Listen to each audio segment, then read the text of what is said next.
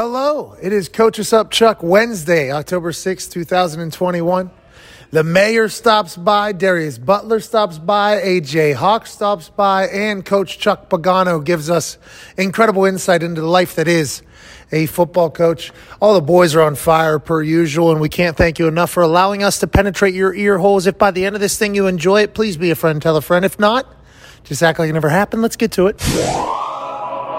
Obviously, this morning the NFL has made a lot of headlines with the surprising release of two players. Jaylon Smith of the Dallas Cowboys was announced to be released last night. That became official, I believe, this morning. He's a linebacker, wears the number nine. Not that much conversation happening about what teams are going to sign Jaylon, mostly because a lot of videos have surfaced on the internet in the last few hours of Jaylon potentially not making the greatest plays for the Dallas Cowboys. So, although he is still getting paid by the Cowboys for the next two years, and they have uh, cut him eh, because they said that they have depth at the linebacker position, he's no longer needed, whatever, blah, blah, blah. Big name goes onto the market. Thought that was going to be the conversation piece until a situation in New England that has been kind of brewing for like a couple years now at this point between Stephon Gilmore and the New England Patriots. A new contract has been wanted by Stephon Gilmore for the past couple years, so much so that every single trade deadline day for the last few years, it was is Stephon going to get traded?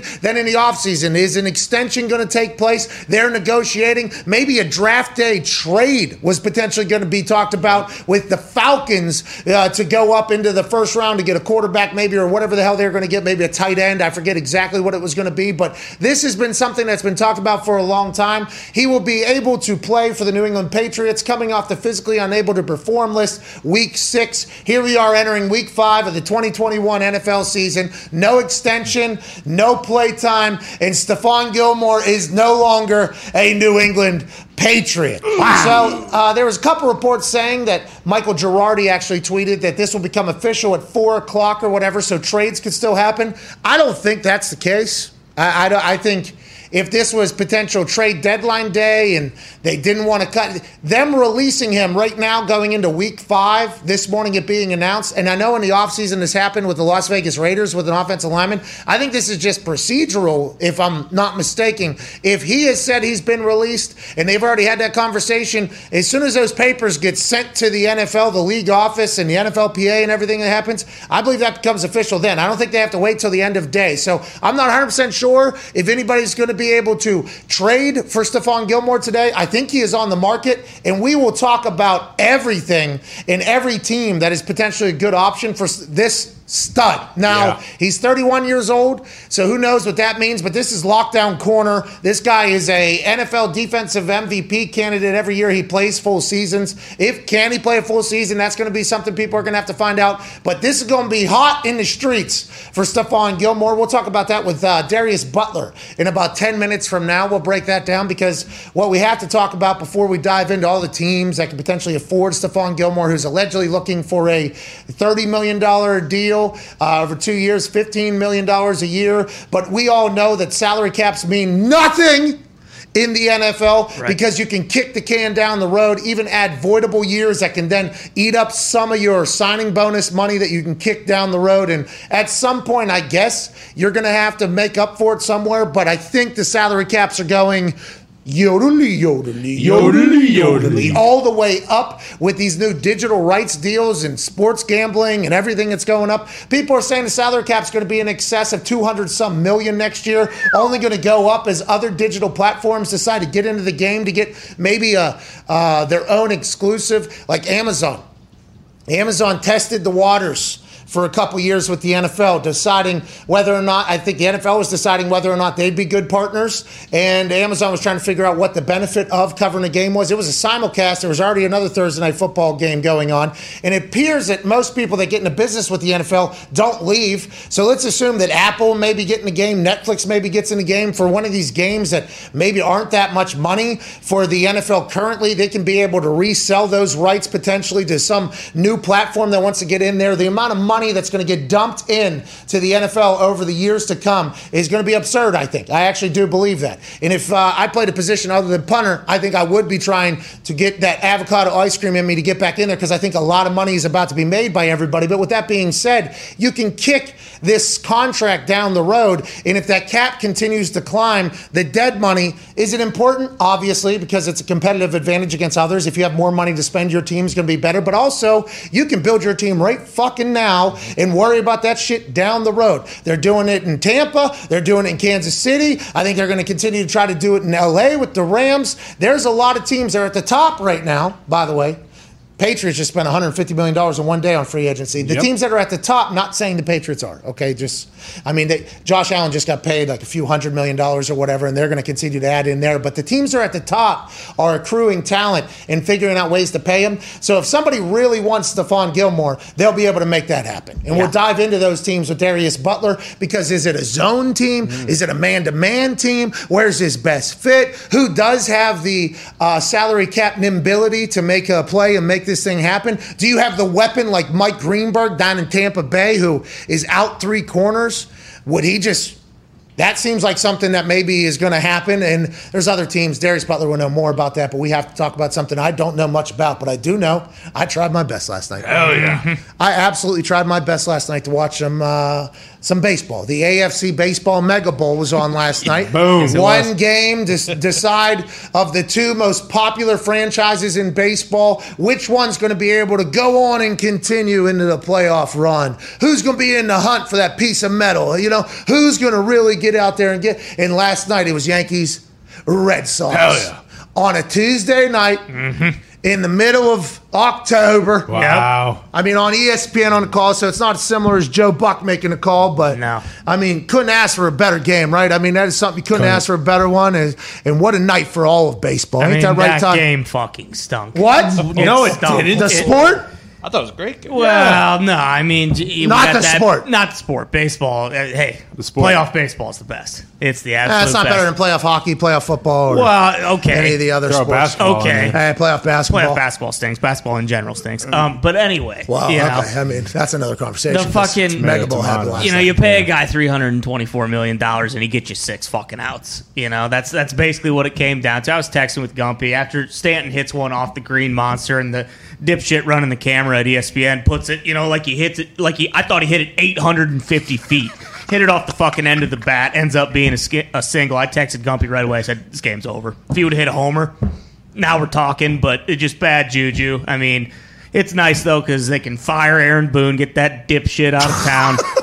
Same with Brian Cashman. Yeah. Yankees haven't won a World Series, haven't won a pennant since 2009. I mean, got more resources than anyone else. Can't happen. So okay, so you get those clients out of town. But so, hey, congrats to the Red Sox. Yeah, you yeah. didn't like the thank you. You didn't like the game because it sounds like your team stunk. Is that why? Well, that was a big part of it. And again, the fucking the camera people at ESPN, both of Stanton's hits that he hit off like the top of the green monster, they made you think he hit him 8,000 feet, both of them. And he hit them both off the end of the bat Crisp night in Boston. It sucked. It sucked. So the Yankees stink. Gerrit Cole can't play baseball anymore when Yeah. it Joe- matters. Got paid $325 million.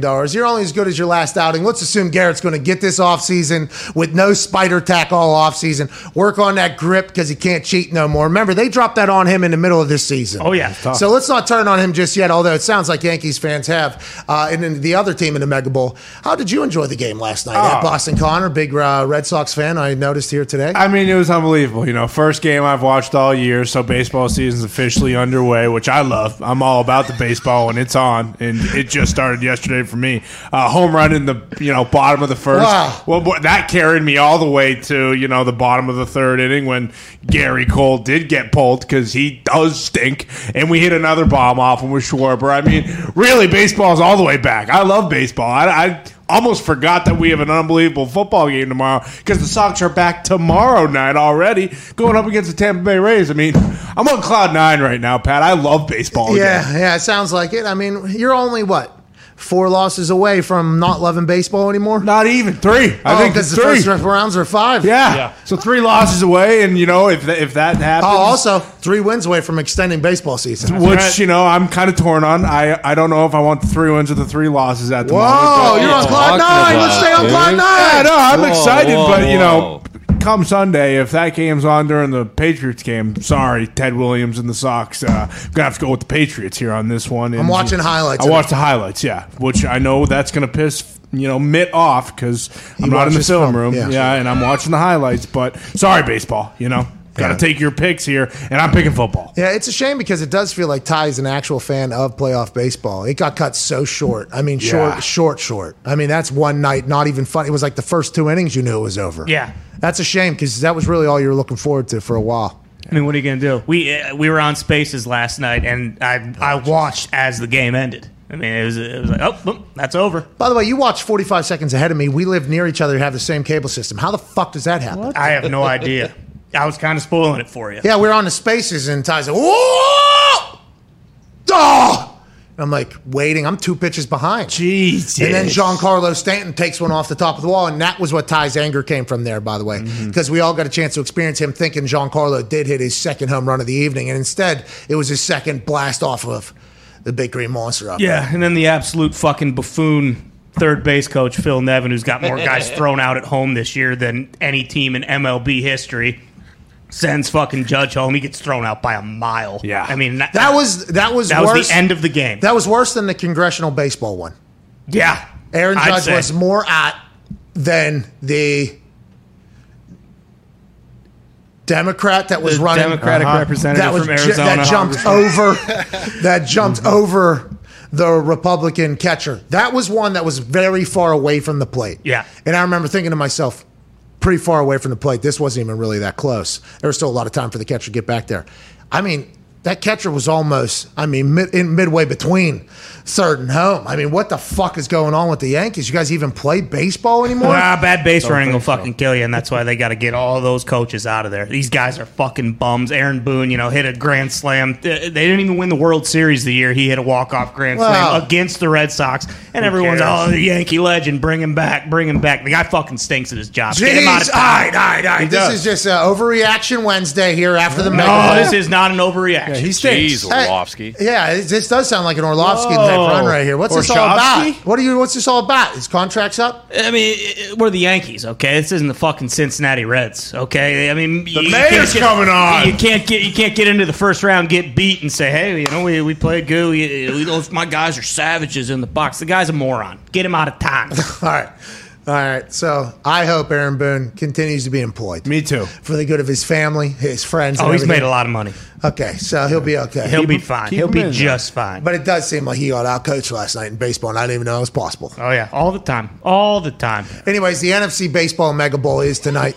Okay. And two teams that are playing in that is uh, the uh, Cards Dodgers. exactly, and that's on uh, ESPN or Fox or I what's think it? this one's on Fox tonight. I was splitting it up. So we got Joe Buck out there.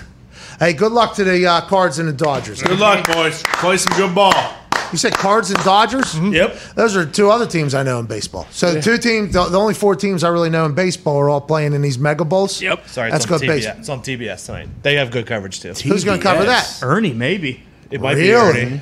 Could be. And Conan O'Brien. I believe uh, isn't Smolty? I think Smolty's on TV. Anybody yeah. but A Rod and we'll be all right. All right, Gumpy was Joe a little Morgan. bit upset about A Rod calling the game last night. What's that all about? You didn't like him? You just can't do it. You can't trot out a guy who plays for the Yankees, loves the Yankees for that game. It'd be the same if you had Ortiz. It's ESPN is absurd. Anybody but him. He stinks. All right, that comes from the other Yeah. Boston Red Sox fan in the office. And people are going to say, how is he a Miami Dolphins fan and a Boston Red Sox fan? Well, he grew up in North Left Canada mm-hmm. right. and he made bad selections as a child. Yeah. Plus, give you know, give A Rod a break. He's been living in a prison and eating slop for every meal in Minnesota. Like you, you know, maybe he wasn't in his. He best looked shape. terrible on TV yesterday, and it wasn't his fault. He was literally in a jail cell. Yes. It's all right. He'll come back better than ever, A Rod, on the commentating and Oh, the, yeah. the basketball team. And obviously, Yankees are going to turn it around. But let's talk about something that we have an expert joining us right now to talk about. Stephon Gilmore news coming out of nowhere this morning that he has been released from the New England Patriots. Going into week five, he was injured, I guess. He was on the physically unable to perform list, which means he wasn't able to play until week six. Here we are going into week five.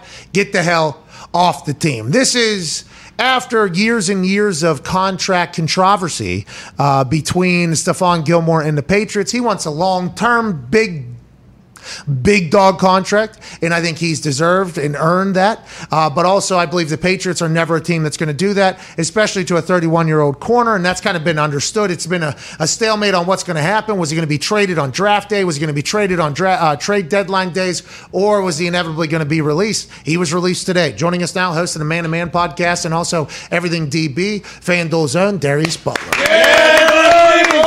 Yo, Hey, fellas. hey, D-Buck, great to have you here. Nine-year NFL vet. You uh, were drafted to the New England Patriots. I obviously got a chance to be teammates with you in Indianapolis. Incredibly heady and smart football player. But you also played. Uh, uh, you played corner. What? You played nickel. What? You played safety. What? You played all over the place. I think there was even some outside linebacker reps that you got in there. I don't know if that's dime or whatever the fuck it is. But uh, whenever you think about Stephon Gilmore being released from the New England Patriots, what are your first thoughts? Did we all see this coming? And where do you think he eventually ends up? And can he still play at that elite level? Oh yeah, we, we, kind of saw it, saw it brewing with the uh, the contract and the money, and you know Belichick, he's gonna get rid of you, you know when he sees fit. And I think J.C. Jackson, in, in the way he's been playing the last couple years, made this move a little easier for the Patriots because he's uh, clearly a guy that can be you know a top dog at the corner position. You saw him go toe to toe with Mike Evans, um, but I think uh, Gilmore still got a lot in the tank. You know, last full year we saw him, I think it was the Defensive Player of the Year uh, year. He's a man-to-man guy, but I think he's smart enough, especially being in that Patriots um, around building around that scheme. They just it forces you to learn, you know, the entirety of a defense and football on a different level. So he can go and play in his own scheme, especially at 31. You know, you saw uh, Xavier Rhodes. A lot of people wrote him off in Minnesota his last year. He played a lot of man-to-man. Went out to the Colts last year, played more of his own scheme, and had one of his best years. So I could see that possibly happening with Gilmore. Um, and it's about three teams that I would like to see him land. I don't know how the money will work, but I'm sure they can figure it out. You know, That as you said nothing. earlier, salary caps. I mean, they don't matter anymore if you got good guys running the numbers. Uh, so, what are the teams you think? The three teams. I got uh, Ravens. Uh, Ravens number one because uh, you know they put a lot of stress on their corners. Obviously, you losing Peters um, early before the season even started. Um, that that kind of can limit you on, and Wink and what he does with that scheme. So the Ravens would be a good match. They could be a contender. Uh, the Chargers, Brandon Staley is, is you know a defensive uh, genius at this point. Their run defense has kind of sucked up to this point, but adding a guy who can cover like Gilmore actually helps run defense because you can kind of allocate more resources there. Um, they have the money as well. I know they have the money for sure. And then the Bucks. Bucks obviously make the most sense. Uh, lost their top three guys. You got Tom Brady, the ultimate recruiter there. You know is going to be in and give you a chance to win the Super Bowl, and you can move to Florida. So I think those top three teams, you know, Ravens, Chargers, and the Bucks. I would love to see him land on one of those. And uh, you know, they're all contenders, but he'll make them even better. Bump and run Gilmore, or bump and run more. Bump, and run, Gilmore. Yes. Instagram. Follow Jason Licht and Bruce Arians. So he did follow them uh, on Instagram. Maybe it'll go down in the DMs. This uh, little recruiting process there. Fascinating to me is they have a salary cap guru down there in uh, Tampa Bay that will be able to make it work. It'll be just like a three year deal with the third year voidable. Signing bonus uh, is up front. We'll pay you like a million bucks somehow, and we'll pay you 20 next year, and then something will be voidable on the back end so they can cut ties, and, and somehow they'll be able to make it work. Here's Bump and Run Gilmore following Jason Licht and BA, who I believe are both pretty active on the Instagram. I saw a picture of uh, both of them with beers upside down in their mouths on the uh, boat parade. Yep. Yeah, they're having a good time down there in Tampa. Good time. They're having a good time down there in Tampa. The Chargers is fascinating because you rarely hear about them right making big moves, and that's Mm-hmm. that would because Tom Telesco comes from the Bill Polian tree. I know Tom Telesco, and I think the Chargers as a whole are. Uh, I think they build from within. I'm not. A, I mean, I might be wrong in thinking this, but I don't really recall that would be a big splash play by the Chargers. But why not with the team that they have right now? Why not try to make them even better and go on a run in an incredibly difficult division over there? Yeah, you got a great team, and like you said, a, great division. Um, guys who can throw the ball around, Carr, um, even Teddy B down in Denver, and obviously Patrick Mahomes, you're going to see twice a year. You got a quarterback on a rookie deal. Um, like you said, the other you got Asante Samuel Jr., who looked like he's going to be a stud, still on his rookie deal. Derwin still on his rookie deal. So you should have the money at least early on to, to make a run, man. When you got a chance in this league, you got to go. You got to go all in and get it. You see, this is what the teams have been doing. Tampa, Kansas City. That's kind of the way that the way of the world right now in the NFL business. Spend that money go, go chase a ring, man. And you got to know when you're in your window. I think that's a big Gotta deal. know. When when to realize that you're in your glory days right now. Hey, you are in your good old days right fucking now. Go ahead and try to take advantage of that. Speaking of, Green Bay Packers have been in the good old days here for a few years. They have roughly $8 million in cap space. I think they had some people move some things around. Uh, they are not, this would not be a normal move, I don't think, by the Green Bay Packers. What do you think about that particular place? Because the defense obviously is going to have to get better towards the end of the season if they want to really go on a run. Would he fit in Green Bay? Is that a defense he would fit in in? I mean, uh, yeah, he would definitely fit there, especially if uh, Alexander can get back healthy. And obviously, some question marks with his uh, health going forward. They just drafted a corner in the first round. Uh, still got King there, but he can definitely go in there and fit and play. Uh, I don't know how how excited he would be. And this is this is something I think about too. Obviously, being a former player, you're 31. You're going from uh, you know from Boston. You've been there for the last few years. Do you want to go and move out to Green Bay? I mean, if I got Tampa Bay, I got L.A. I mean, those would be some, some destinations that I'm looking for. I think Green Bay will be kind of four or five on that list. But if you're going, I mean, they got a contender obviously with uh, A Rod there uh, at quarterback position. But um, I think it's some other destinations that would be more appealing to uh, to Gilly. Do you remember the reaction to Aaron Rodgers when he said, "Hey, when people are coming to Green Bay, this isn't like a destination city. They're coming to play football with me and the team that we have." And then people Fact. are like, "Oh, this prima donna!" Like some people are oh, calling yeah. him this whole thing. And then Darius is like, "Hey, let me lay this out for you real quick. you can go to Tampa, you can go to L.A., or." Green Bay, Wisconsin. How about it? What do you you say? see the Ryder Cup? That was fucking electrifying, dude. You get the chance to play on this storied franchise. You get the chance to play in Lambeau, and it is a team that's going to go. That's the biggest sell. Hey, if That's you it. if you join us, we are going to go. Now, I don't know how long this deal is going to work for. I don't know what you're thinking, how you're thinking, but that seems like fun. There's a lot of teams out there. The Titans, I guess the Titans are another team that their fans were tweeting this morning. Get them on the Titans. I think this is going to be. Hell no, This is going to be. stink. They stink. You got to go to a contender, man. He's, he's a guy who wants to. I, I, I don't want to speak for the guy, but number one, he's played in Buffalo, he's played in Boston. Let's get somewhere warm. Titans are warm, but you know they stink right now. Let's be honest. All right, D, What but- about Arizona, D? But they lost uh, they lost Butler before the season. He retired. Arizona would be sweet as well. You know, obviously a, a, a good team who look like they're going to be in it down the stretch. Great, great young quarterback. Um, a defense who's already playing well. Got some playmakers in the secondary. Um, we got a rookie starting out there, Marco Wilson. Wilson. So I mean, you would feel much more comfortable as a defensive coordinator with Joseph putting in uh, Gilmore in that defense. So that's another team that will make a, a, a ton of sense. And once again, another great place to live Oh. out there in Arizona. Yeah, Phoenix is awesome. Yeah. I I was about to say, like, I mean, all right, so now we got Tampa, LA, Phoenix, fifth largest city in America, by the way, out there in the Oh. middle of the desert. It is growing, It's growing fast too. it is beautiful though. I mean, it is a beautiful state. It is Oh, yeah. it is unbelievable. It's like you're on vacation over there. Or Green Bay. Huh? Hey, let's go fucking say? win one. There we huh? go, boys. Hey, let's go There we now. fucking huh? go, boys. Hey, we saw you on Speak for Yourself yesterday. You were fantastic. We appreciate you joining us here on a short amount of notice for uh, the Stephon Gilly Lock conversation. Appreciate you having me, bro. Hey, that was Speak for Yourself. That was a whole thing. You were like guest hosting there for that thing. Yeah, you know, I my guy Acho, you know, Acho hit me and said, hey, "Jump on the show, man." So I went on there, talked some Cowboys per usual, and uh, a little bit of Steelers. hey, uh, the question, one of the questions actually is Tomlin going to survive this year? Oh, we saw. Yeah, yeah, we saw. We saw it, yeah, dude. yeah, yeah, we saw. it. Yeah, yeah, we, Talk we much saw it, when man. started. No, no, we saw it. Uh, ladies and gentlemen, host of the Man to Man podcast. You've seen him on Speak for Yourself. You've seen him all around the globe. Nine, and nine year NFL vet, Darius Brother. Thank you, Darius. Appreciate you.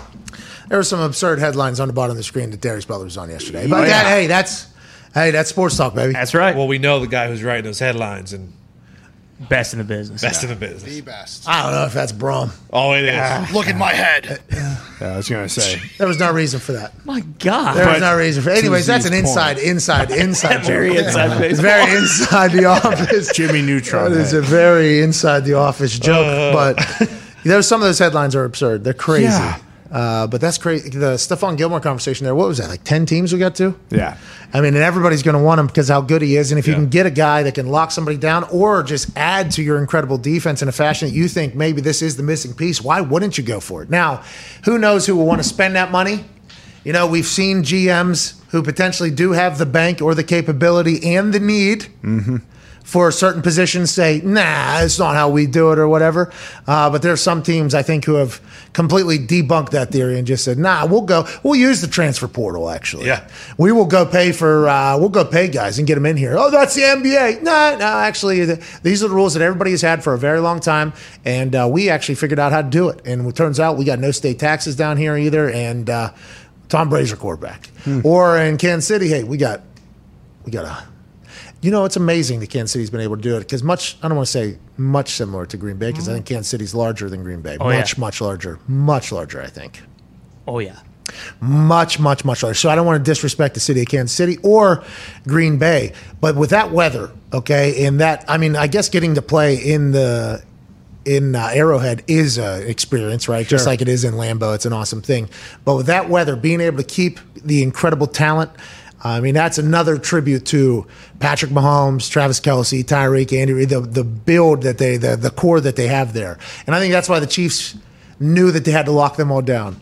Hey, it might be hard to attract talent from other places to Kansas City if Tampa Bay and Los Angeles are two destination places that are happening, and the Arizona Cardinals and Phoenix are starting to get into the game, flying private planes to people to go pick them up. This is not normal in the NFL. This is this is very new that teams are starting to open their pocketbook and start paying and, and figuring out how they can pay more money down the road to invest in right now. It's kind of a change in a lot of things. But whenever you start thinking about the amount of teams that Stephon Gilmore could go to, I mean, he can make a lot of teams better right now. He knows it too. I I mean, isn't that like the uh, quote unquote cap? Like every team has like a cap guru. Isn't that your job? Like to be creative. There, a lot of stuff is coming out that it's it's basically going to be like a three million dollar cap hit to get him this year. So damn near every team could afford him. But with it happening this morning, like, do you think this is the type of situation where do you think he'll he'll be moved today? I don't know. I think he'll sign in the next couple of days, I'd assume, because he was put on the PUP, which is a six week uh, designation. Right. Does that carry through? No, right? Because his contract's so. up. So, so he would be able to play this weekend, I guess, if he was to be signed by a team. I don't think that'll happen. It'll probably be next week, is where, where he'll debut, depending upon. I mean, Richard Sherman visited on Wednesday. Yeah. Yeah. Signed on Thursday. Is he healthy though? Yeah, because the PUP is a designation because they're estimating how long it's going to be. Like if they think it's going to be three weeks IR now, because that's how long it is. If they think it's going to be whatever, they do that. And I think there are people that can come off the PUP earlier. Yeah, in the training camp you can. I He's think. been training too. He's posted photos of him, you know, playing uh, at least on the field it- with. Sorry, go ahead. no. No, no, go. Because if it was a lesser of injury, you saw some of the teams put him on the initial 53 and then put him on the IR, so it was only three weeks. Yeah, I don't know. I'll be excited to see. I'll be excited to see what the ruling is on the PUP because that is something that teams use as a strategy, but mm-hmm. also it's like a big decision whenever somebody goes on the pup list. It's a conversation, you know, who's on the pup and everything like that. So I don't know. It feels like if he's posting videos of him training and running and moving, and I also like the thought of somebody who's really great at something having to reprove themselves. Hmm. I, I think that is a weapon. Now, I also said this about a situation maybe that didn't work out with Cam Newton or whatever up there, but I think Uncle COVID came through there a little early and maybe derailed a lot of things. And then obviously their the roster was much different. But I think somebody having to reprove themselves is always good for performance. I just honestly believe that. And especially if you're going to a place where there's a lot of other people that are great, right? Because you want to be and you are in the conversation with these people and you see and learn from other people that are maybe in your sphere. And I'm not saying the NFL isn't loaded with incredible talent, but if you go to one of these rosters that is all OG vets that are probably Hall of Fames, a couple rings away from Hall of Fames, all of them, you can learn things. You have to reprove yourself to them. They're asking you questions, and whenever you teach stuff, it's how you learn the best. I mean, it's like I think this is going to be because I guess people have said Stephon Gilmore hasn't played his best football in the last year. I- uh, Like I guess people have been saying that. That's been a knock by people maybe that are on the New England Patriots side, but I don't think that's the case at all. Like, No, he. I mean, he legitimately just won Defensive Player of the Year in 2019. It's not like he's been bad. It, he wasn't bad last year. It's just one of those situations where, similar to Edelman, I guess Edelman ended up retiring. But we were at the point in the season where we weren't going to make the playoffs. We weren't going to go on a run. Why would he even keep playing? Because he did play through injury for a little bit, and then the quad got remember there was the conversations where he, I want to stay here. He was saying like mm-hmm. publicly the his either representation or him was leaking like I want, I would like to stay here. I'd like to get a deal done, even if it's not like the biggest deal. I'd like to get it done. And I, I just assumed behind the scenes that they did make him an offer, but he didn't deem it. This is nowhere near acceptable. And Yeah. then, and then, well, we're never going to be, be able to come to an agreement. Let's just cut you now. I guess is that what Bill Belichick's thinking? Well, so he was comfortable. To your point, he talked about how he was comfortable to finish out this contract with nothing after and go into free agency. But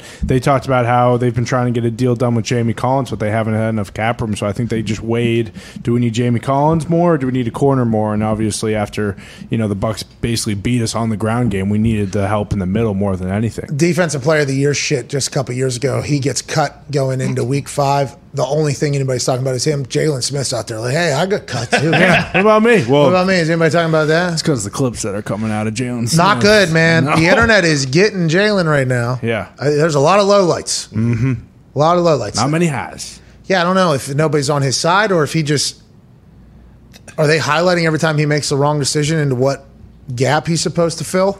Well, the biggest Cowboys fan I know, Mitt, he posted photos from training camp of Ezekiel Elliott absolutely dicing him. So when I see that, I say, oh, okay. Oh. There's no way this guy's worth it. Uh? Well, Zeke is really good, though, you're talking about. Oh, no, absolutely. But I mean, shit, if he can't, you know, break down and wrap up, give me Jimmy Collins. I don't want, you know, Jaylon Smith if that's what's happening. No, uh, that's not what I'm talking about. I'm just talking about in general. The only conversation is where Stephon Gilmore. I'm not talking about you. Hey, listen, no, I know. I'm just from a fan's Jesus perspective, Christ. not my perspective. What a fan might think going yeah, forward. obviously not. watching You're, this. you're a journalist. yeah, that's right. you're a baseball journalist now too. Hell yeah, I love baseball. The sound of the crack of that bat. Man, how about when how about when the big green monster was just eating up Yankee home runs oh, all night last Nothing night? Nothing gets me going more, Pat. Oh, that big green monster was hungry. Yar, yar, I yar, love yar, baseball. understand. AFC Mega Bowl. Those are supposed to be home runs in other parks. Nuh-uh, not in Boston. No, the Boston big green monster said, "Give me that." You got to get it higher if you want a home run in Boston. Yeah, a little bit higher around here. You know why? Because I'm still fucking here, dude. Boom. Big green, cuz That's right. BGM. BGM. Did you guys chant BGM last night when they fucking big green monsters stole two home runs from the New York Yankees in the biggest mega bowl of all time? No, we don't have to cheer for the monsters because the monster speaks for itself. They actually were all cheering Gerrit after he gave up his home run right off the bat. Gerrit Cole was in a bad spot. Yeah. What's that all about? Is it because of no spider tack? I don't know. You know, I mean, when you throw 100 miles an hour, usually you can't just throw it right down the middle every time because if you do, like, there are guys on the other team who are getting paid to hit it out of the park as well. And they will time that up. yeah, uh-huh. exactly. Because, I mean, I was in a batter's box one time from the wrong side of the plate. right, That's right. And the guy pitched 92, and literally the first pitch I saw, I, dead red. I hit it. yep. Okay, and this is not a joke. I had zero power behind it. Okay, so I I had no clue how to, you know, get the entire body in line to get power on that thing. First pitch I seen though, fucking boom, hit it square. Okay, Oh, yeah. pulled a hamstring running the first. they obviously gunned me out. I mean, it was just bad baseball hit. But I would assume, you know, the the good baseball players. 100 miles an hour is probably better because the faster it comes, the further that thing's traveling. Oh yeah. So they're waiting on that thing. Now, a little tiny cuz came in with all the tats for the Yankees at one point. Had a cross uh, tattoo right behind his ear. Loaisiga. Yeah, Loaisiga. There it is. Loaisiga. He threw fucking throws heat. gas. Wise guy can throw it. 97, 98 or Oh, yeah. whatever. Yeah. And it looks like he is. Very violent arm whip. Yes. It looks like he is trying to rip his shoulder and arm off of his socket there. He will, yeah. It's, and that's, that's when Uncle Tommy John will come by. Mm-hmm. Yeah. Okay, it makes sense. By the way, that's that's not a Tommy John. He has not been Tommy John yet. No, no, he's a young guy, young gun. Really good this year. Is that how all these call it? Is this how all these young pitchers throw? It looked like he was trying to break his arm while he was throwing last night. I mean, it was it was insane. And they're like mm-hmm. 97 miles an Oh, yeah. hour. It was like holy shit. But I didn't understand how those guys couldn't turn on it because it seemed like that's all he was throwing. I mean, And yeah. what's up with these umps, dude? Are we gonna have That- a consistent fucking? That home plate ump was bad both ways last night. Okay, Like, good. Very Agreed. bad. As long as you're bad both ways. Yeah, if we're all wrong, we're all right. Mm-hmm. That thing they show on below the score there, that little K zone. Yeah. So it just has to hit it because there was one know. part It's- where it hit the bo- the front of it. I think. Yeah, the Yankee strikeout, uh, and it, clearly a ball, you know. But what are you going to do? But it did hit the K zone. zone says right. it's a strike. so- Yeah, but, but it is the K Strike's zone. Strike's a strike. Well, that's what I was thinking. Why do we even have the human there? And then everybody says, well, playing with the strike zone is actually a part of it. And when instead it actually fucking ruins you there because the K zone said that thing was. Yeah, It see ya. did touch the K zone. I don't think I fully understand baseball, and maybe that's why I don't like it. But I, I dabbled into like four or five different things last night. Yeah. I watched Chappelle's entire. I think we got to get to a break. I watched Chappelle's Unreal. entire, entire thing. The closer. How was it? He, I mean, Chappelle is a fearless, fearless human being. He left it out there. Yeah. I'm going all the way. Does not care. He said two, three times in there, I'm going all the way. He said, uh, and then early in there, that is nowhere near as bad Yeah. as where we're going or Yeah. whatever. Hold on. I was like, all right, this guy. In Detroit, by the way. Yeah, I heard he buried Detroit. I mean, in a couple of specials, but the uh, he did he, he let it eat it. Yeah, I mean, doing your final one in a city is a massive decision, I'd assume. Yes. So the fact he did it in Detroit, I had a lot of respect for. That's awesome. And the way that thing ends is a, uh, I think it is a pretty, pretty solid ending to his Netflix run. I think. It's Crazy. Yeah, I'm a Chappelle fan though, so Absolutely. I don't know if I'm. It's hard not to be. Well, there are people. I think he, He talk- talks he about actually it. talks about it. yeah, yeah, he At a bar. actually- He talks about it. Yeah, I mean it's fascinating, and there's people that hate us. But I watched that, and I got back to the game. It was the fucking fourth inning. Yep. Mm-hmm. So I watched an entire piece of art, basically from you know the go to stand up comedy. Yeah. Mm-hmm. Got back, it's still fourth inning. Oh yeah. They took the Monday Night Football approach and delayed it until about nine o'clock. So I went finished the Sopranos movie. What'd you think? I didn't really know much about fuck because I never watched the Sopranos. Okay. But a good mafia movie. yeah, Nice. I got back sixth inning. Oh, yeah. No, no. What the fuck? You guys watched that entire game? Oh yeah. You watched a special in a movie? I, I finished the movie. Oh, okay. Watched a special, finished a movie, which I only had like 45 minutes Sixth left, I think. How? What the? You guys? Oh, yeah. Not you. You I just said sw- you I never did. watch. I- Edge of my first seat. game of the year. Edge of my seat the whole game. Who gives a fuck? One had it on through nine, baby. Big game of Valdi had money on it. is the fucking I. I understand you have incredible money on it. You can. That's how you. That's the only way. nah. That's the only way you can watch that, right? Yeah, exactly. You have to have an uncomfortable amount of money, which you shouldn't ever. But you should have. That's how, the only way you could be interested in every single pitch of that thing last night. Mm-hmm. Now you have a couple couple fingies of scotch and just enjoy it. You Yeah, know? you have two fingers. You can have fun doing anything, Pat. Well, all right. Stay away from the chalk house. Now that the world's opening back up, so many new thrills are on the horizon. Okay. And whether you've been in a relationship for years or just getting started, we're excited to get back out there and meet new people. Hell yeah. When the moment comes, let's not come too quick. Oh, oh here we go. That is not what they had in their copy. Okay. they should. That was, oh, I think they're going in a different direction. So let's go back a sentence or two. Okay. Okay. When you, when the moment comes, you want to be ready. Hell That's true. Yeah. With Roman, you can get a free online evaluation and ongoing care for erectile dysfunction, all from the comfort and privacy of your home. Once you take care of that, though, you get the Roman swipes. And guess what? Ha! Last a long time. Banging it, banging it, banging it. Yeah, it's Pete Alonso at the all at the home run derby. Boom. Dingers. Downtown. Bingo. David Occup- population, you dude. Hell yeah. Roman ready equals confidence. The confidence that you know you can rise to the occasion in the moment. We're looking at the Summer of Love 2021 version, and Roman wants to make sure you can participate in your way. Whether that be as a single person or a couple who would still rather stay in with each other, a U.S. licensed healthcare professional will work with you to find the best treatment plan. If medication is appropriate, it ships to you for free with two day shipping. Okay. That's huge. Free? The shipping's free. Wow. I believe, not the Not the yeah, medication. Free No. two day shipping. Yeah, yeah, yeah. Uh, go to getroman.com slash McAfee today, and if you're prescribed, you can get 50% off your first month of ED treatment. Okay. That's G-E-T-R-O-M-A-N dot com slash M-C-A-F-E-E. And if you're prescribed, you can get 50% off your first month of erectile dysfunction treatment. Make sure you're ready to have confidence and control this summer. Roman ready. Happy National Coaches Day to this man. Ladies and gentlemen, a man who I'm honored to say was one time my head coach, uh, Coach Chuck Pagano. Oh, look at that backdrop. Oh, my God. Are we in the hills out there? McCall, Idaho. That's the Payette, uh, Payette Lake out uh, behind me. Oh, we can't Beautiful see, out here. Yeah, we can't see the lake. We can only see the pine trees, but I want to let you know it is gorgeous. Look at you, old man retired in the woods. This is uh, Tina and I's happy place here. It's unbelievable. Well, our happy place is when you stop by and educate us on stuff going on in the coaching ranks. And I want to ask you how you think the team and the coaches are responding to Nagy potentially after the game this past weekend, giving himself a nod for laser success with Justin Field. However, going to do what you got to do. But now that it's been announced as Justin Fields is the starter, what do you think took so long? Why do you think the holdup was? And what ultimately do you think pushed him over the hump to make that decision? Do you think it was pressure from other people, or do you think Nagy just got to that point naturally? Yeah, um, you know, going back to the presser, Pat. I mean, all he had to do is get up there and say, "Hey, look, Bill did a great job.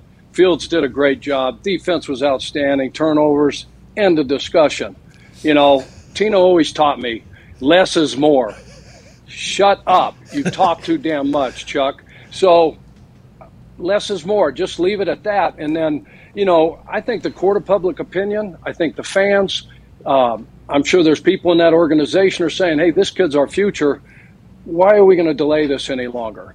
You know, we know what Andy is. He's great in that road. He can become, you know, the next clipboard Jesus, if you will, and, and be the backup. And, you know, let this kid, you know, get these these snaps under his belt instead of waiting, going back and forth, back and forth, you know. So I don't, one way or another, I know the locker room uh, and everybody in that in that city and that organization is probably fired up that Fields is going to be out there still. Chuck, when you're a head coach of a team, like how aware uh, of you, like of your team and your the guys that are playing for you, like, are you aware of okay, how is this going to come across? Whatever I say to the media after the game, during the week, the messaging I'm, I'm trying to get across. Are you paying close attention throughout the season of like where they're at? And hey, are these guys? I'm losing some of them, or I'm not, or hey, I feel like I have them. Like, do you are you always something you have to adjust with that? You have to. You know, you'd be totally ignorant uh, not to be in tune to all that stuff, and and you got to watch, uh, it, you know, what you're saying, when you're saying, how you're saying it, because those guys are all watching that. You know, as much as you think that they're not, and you say, hey, earmuffs and blinders, all that stuff, they're watching the leader. The head coach is the guy that's out in front of this organization. Um, he's the guy that uh, everybody's leaning on uh, for direction, and, and whether you're winning, whether you're losing, uh, good times, bad times, you're the guy that's out front. So you better be in tune to the locker room. You better have a great feel for what's going on uh, in that locker room. So having some great vets, some great leaders like we had in Indy, I had a, a, ton of uh, players, a group of guys like Pat that they could come down to my office. He knew this. It was an open door policy to say, hey, you know, we got this, this, and this going on, and and you know, whatever. I mean, we need to, you know, maybe back off of some. I mean, some guys came to me and, and said, hey, you know, your talk to the team, you know, we got blistered out in Arizona, and a couple of guys came and said, your talk to the team was terrible. I go, I appreciate that. I wish you would have stopped me during it. We might have made this game.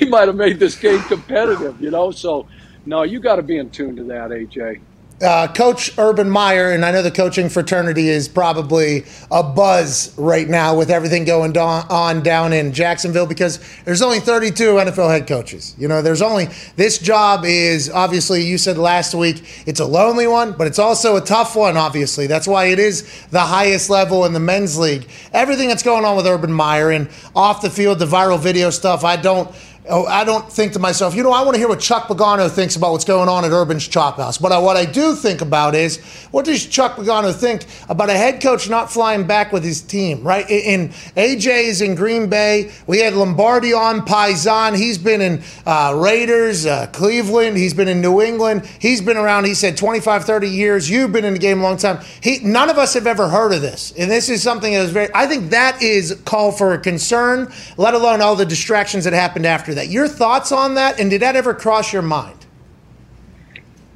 Yeah, I was uh, blown away. I mean, first of all, I thought when those pictures of video came out, I said, okay, someone had to Photoshop this guy into this deal, you know. And then when you come out and you say, okay, this is for real, and that this is ex- right after the game, and you didn't fly back. With, I've never heard of that in my entire life. 37 years of coaching. Um, I never saw the head coach miss. I, I, I never once um, ever thought about not doing that. Win or win or lose, whatever the circumstances. Again, I don't know the circumstances surrounding Urban and the family and staying back and you know, hey, I want to get out of Dodge. I need to clear the head. You know, everybody needs to. You don't get to do that. You signed the contract as the head freaking football coach for the Jacksonville Jaguars, and this guy's this guy's a great coach. We all know him, what his record is, but you don't get to check out, and it's only the fourth week of the season. Yeah. Hell, where's he going after eight? After uh, you know, eight games, nine games. You know, you don't. You just don't get to do that, Pat and AJ. Uh, you know, that's what you signed up for, and, and you're the face of the franchise. All you got to remember how we always said protect the name on the back of your jersey and that decal on the side of your helmet. So, uh, like everybody else, you're totally blown away with this. Again, I, I'm not judging anybody. I've never heard of nobody, you know, getting on the plane and flying home. Because again, your locker room. We talked about locker room earlier. You know, getting those guys back. Uh, this will be like you said what if he turns this whole thing around and they start winning games, you know, and he comes out and, and this will go away just like everything else goes away. I mean, there's been history of this, that, and the other go on, and time heals all wounds, but this could be hard to get the guys back, you know, because you're telling what are the five things, Pat, we always talked about when you guys were getting ready to go on a bye week or after a Thursday game and we had these middle. You remember the five things we always mentioned? Give me, give me the first one. Alcohol. Oh yeah, yeah. Drugs, yeah. Right. Firearms. Bingo guns, yeah. Bingo guns was in. there. I believe. These are all things you guys are doing on bye weeks. No, uh, just stay away from. stay away from these things. Say, we said these are the five things that could get you sideways. You know, women. Ran, strangers, women, random. Nothing good. Nothing good happens after midnight, right? How many times have you guys heard that? Nothing good happens after midnight. So, a lot of those things were broken there. That's right. Yeah, and it's coming from the, the head coach. What, okay, so, what could you do though? If you let's say someone's in that situation, what could you do? The owner comes out and puts out a statement saying not only does he have to regain, he has to regain our trust and respect, which I thought was was interesting in the statement. Like, what could you? What can he do? I feel like you got to put everything on the table and just be completely honest, I guess. And and I don't know, just let everybody know like this is this is exactly what happened. Yeah, the less is more deal. He should have walked right in there and forget, okay, you know, I wanted to eat dinner here, you know, my family right across the street, guys, pictures, yacht. Oh, no. You just go in and you own that shit and just tell the guys, hey, I effed up big time. This was, a, I mean, a decision that, um, you know, total distraction to the team. I mean, I screwed up. I owned it, you know, and you own it and you say, hey, look, I, I don't know how I'm going to get your guys' trust back. I don't know, you know, because I'm telling you guys all these things. Don't do this, don't do that, especially with COVID going on and all the other things, because nobody's talking about that. And then you're putting yourself in this situation where this possibly could happen.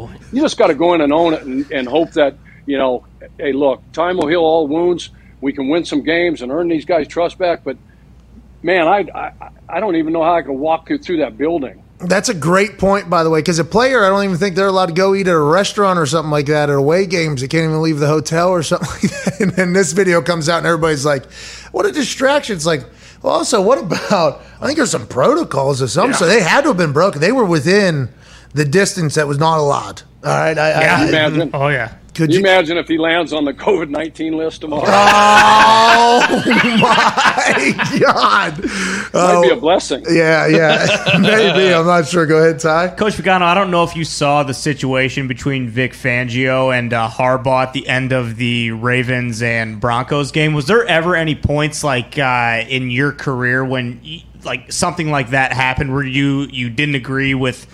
The way the other coach handled the end of the game? And like, were there any guys who, like, you know, Fangio said, like, we expect that kind of bullshit from them?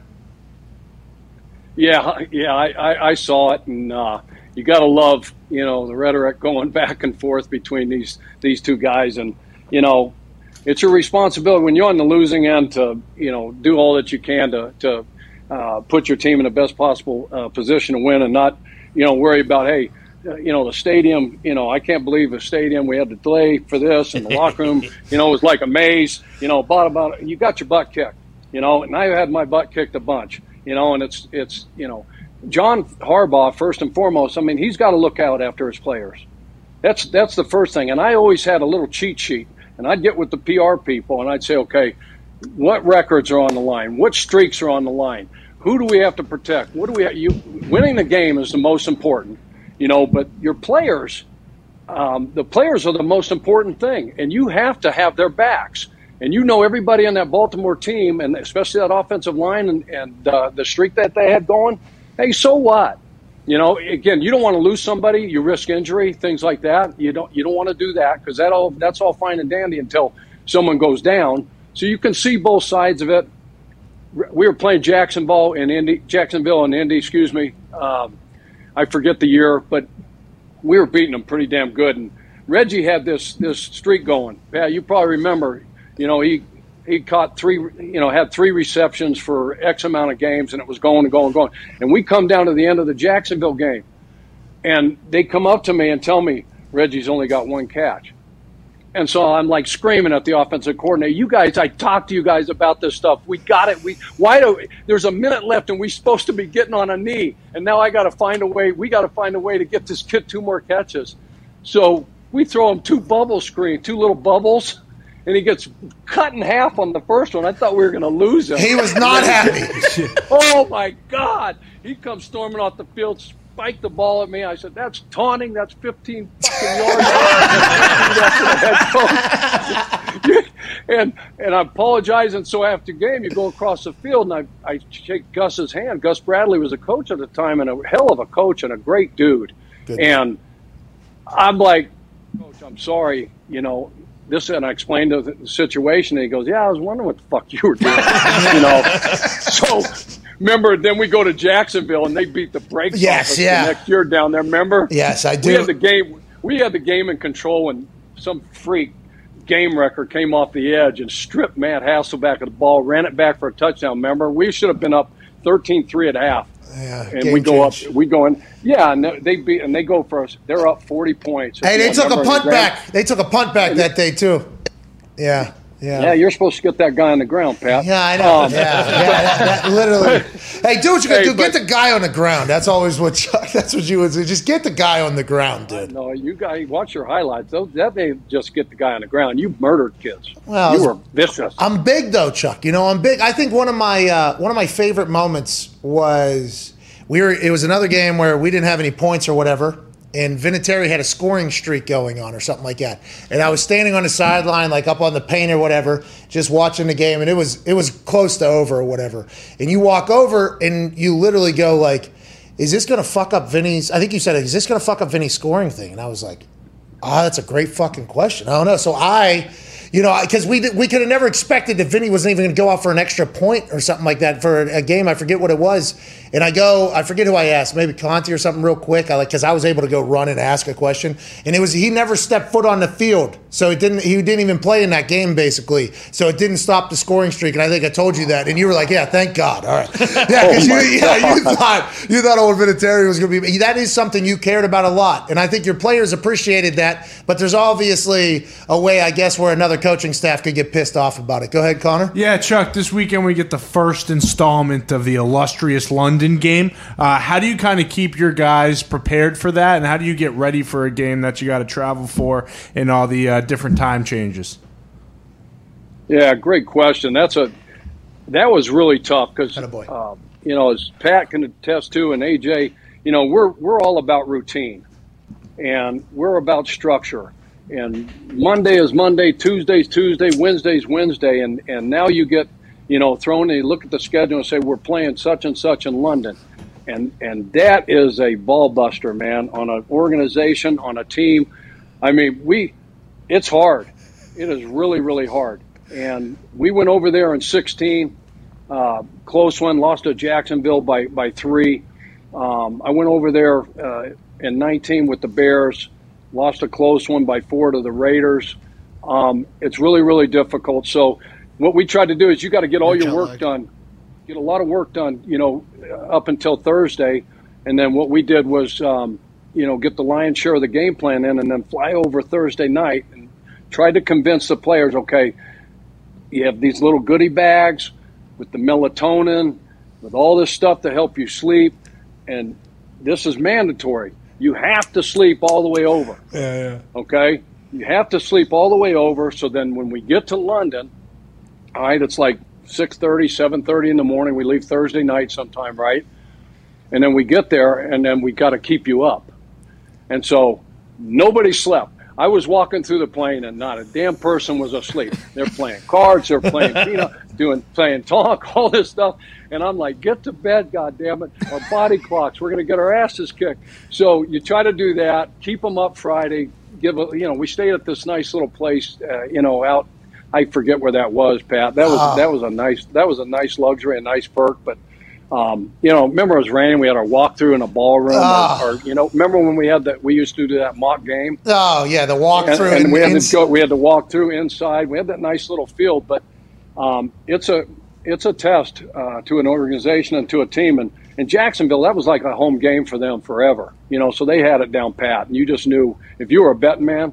Okay, who's Jacksonville playing in London this year? Okay, that one I'm loading up on. Yeah, Jacksonville's probably going to cover no matter what. AJ, did you ever play over there? We're, I guess, just hearing from Chuck there. Me and Chuck are completely defeated in England. Uh, did you play over there?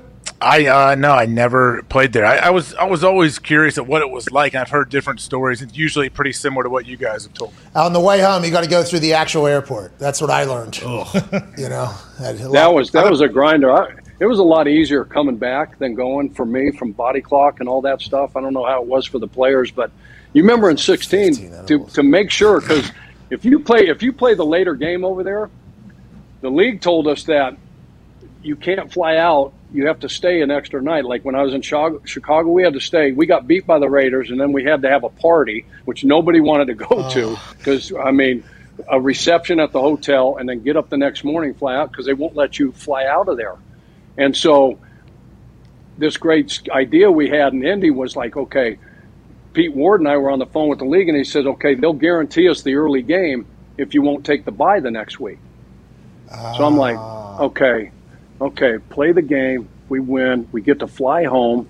All right. We play Chicago the following week, if you remember this, and, and don't take the bye. And that was rolling the dice. I don't know how smart that was, but they got, hey, just to make sure that we got home, you know, a day earlier, AJ and guys. And uh, We appreciate God we beat Chicago. No, I thank God we beat Chicago that next weekend because I was done then. And we, uh, escorted. Hey, we appreciated the decision, though. I think everybody was excited to get home after that thing, but we weren't allowed to leave because Jacksonville flew first because they won or something like that. I forget. We were held up in that that dining area or whatever, and then obviously the airport situation for me was one that was wild. Go ahead, Diggs. Did Yeah. you know I was on like you had to have? You know, I had a bunch of edibles, a bunch of them, a bunch, a bunch of them, and I thought, you know, With dope in them. with uh, n- all right, easy the way you described the things that I was eating, but I didn't know we were going through the actual airport. So I had to make those disappear. You know, if you do recall, we're on those buses to the actual airport. What is that, Heath? Heathrow. Heathrow. We were going to the actual airport there. So I had to eat all those edibles. I was on, I was above that plane on the way home, Chuck. that was a Well, I wild. coulda- yeah, I knew there was something responsible for some of the decisions that you've made. Ah, Yeah. Hey, But matter of fact, I'm I'm all over those edibles now. Those Let's go! Hey, Chuck. no, it's so good for my body, and uh, you know Agreed. all that kind of stuff. The, make helps me sleep. Yeah, it's awesome. My joint pain. Yeah. I can golf every single day on those things. I love it. Yeah, me too. I love them a little bit too much, you know. And I do. If you do recall when those, and you never did a Buttervit because you're a head coach, you know. Obviously, mm-hmm. you're a head coach. You never were part of it, but those days where those annual tests were announced to the team, man, what a fucking celebration when McAfee was said. I, and I those were some of the happiest days of my life, coach. Those were some of the best days of my life. How about when Dave would come up, you know, after practice? Okay, coach, I got a, um, you know, list of names. Okay, okay, Hammer way, go ahead, Hammer. And so I start going through the, you know, A to Z, right? And guys are just like, Not good. just got their head down, like, God, please, please, please don't call my name. Please don't call my name. And they're like, oh, thank God. And then there's some people, you know, like wait, and Mathis. Okay, what's next? McAfee, fucking right. Okay. All right, I'm free, or I got three more months to wait. What a wild time it is in the NFL. We're talking to Coach Chuck Pagano. Happy National Coaches Day. Chuck. Thank you, Coach. Thank you for your leadership and Thank guidance. you. Go ahead, Paisan Tone. Yeah, Comp. Um, we watched a couple weeks ago. The What was that? Comp. Is that uh, Italian? Buddy and Powell Italian. Oh. Hey! Me, All right, company. Coach Diggs loves that, so I just I had to fit that in on National Coach Day. Shout out, Coach Um, Diggs. last two weeks ago, uh, Niners left Aaron Rodgers with 37 seconds or whatever like that, and some people in the media were like, "Oh, they scored scored too quickly." Blah blah blah. They had to score. How do you deal with it as a coach uh, when you're going up against a great quarterback on scoring, leaving too much time on the clock, stuff like that at the end of the half or uh, game? Yeah, sitting there watching it, uh, you know, live, I said just the same thing everybody else said. You can't leave that much time on the clock because he's a bad man. and as a defensive coach, we're all sitting there, yeah. Why'd you score so goddamn fast? Jesus Christ. And you're on the sideline getting ready to throw up. You know, God, another two minute drill against this dude, 37 seconds, no timeout. I mean, you try to uh, manage the game and manage the clock in those situations. You know, all the offensive guys and every half the half the group's going to say, "Yeah, just score." You know, doesn't matter. We got to score. You know, get the lead on this team, and and everybody else is like, burn the time off the clock. Let's use our timeouts. You remember all the situational mm-hmm. stuff that we did, Pat? Oh, you know, we'd we'd have those those deals, especially with timeouts, where we'd go QB middle. We'd decide, okay, Vinny, where do you want this ball? Based on weather, indoors, outdoors, field, grass, turf. You know how close it was because he always wanted it. The only place he ever wanted in the middle of the field was like really extra close, points. right? Yeah, extra points. we just got from when the it used to be right, but then everything else you say, okay, where do you want this ball? And so we would grandfather it. We'd go quarterback middle left, quarterback middle right, protect it. It's like taking a knee and take all that time off, get it under five seconds, and then trust Vinny because you know obviously he's the the goat, the best that ever done it. Uh, you know, kicking you know field goals and PATs, Hall of Famer, first ballot, and uh, you know kick that thing and don't leave any time on the clock, and you got a walk off home run rather than give that ball to Aaron Rodgers and that offense, and because what you saw happen is is going to happen. And you said one half of the people say score now, you need a touchdown. The other half say no, kick the field goal. Ultimately, hindsight's going to be the the judge, right? I mean, that is how everything is in the NFL. If it works, you're the smartest of all time. If not, you're an idiot. That's kind of all of those decisions, especially when it comes to the situational stuff. Um, I can't thank you enough for joining us, Coach. You're the best, dude. Thanks for having me. I love being on with you guys. Now, did we cover everything we wanted to cover? I think so. I think we covered it. Oh, hey, who decides who gets introed at most places? Do you know? Is that the coach? Is that front office? Is that marketing? Who decides that? Yeah, so I think it's a collaborative effort. You know, uh, all the above that you just mentioned, coach, PR department, you know, Avis and Conti, you know, special circumstances, situations surrounding the game. Try to even the thing out. You know, defense one week, offense the next week, and then even special teams one week. My God. And do you and do you remember? Oh, yeah. that situation and what went down. Uh, you, you, you asked me if I had ever been introduced before, and uh, I said no. And you said, uh, well, you're getting introduced today. And I immediately said, oh my God, I got to think of something to do that's awesome or whatever. And I think you regretted the decision immediately. I'm not 100% sure. Uh, did anything else happen? No, that was exactly it. But you know, we write the deals up on the deal, and I said, hey, you know, exactly what you said, and you're like, holy shit, are you serious? Yeah. Are you fucking serious? You're really going to do special teams? And then he starts running back to his locker, and I said, what are you doing? He goes. I got to think of something to do.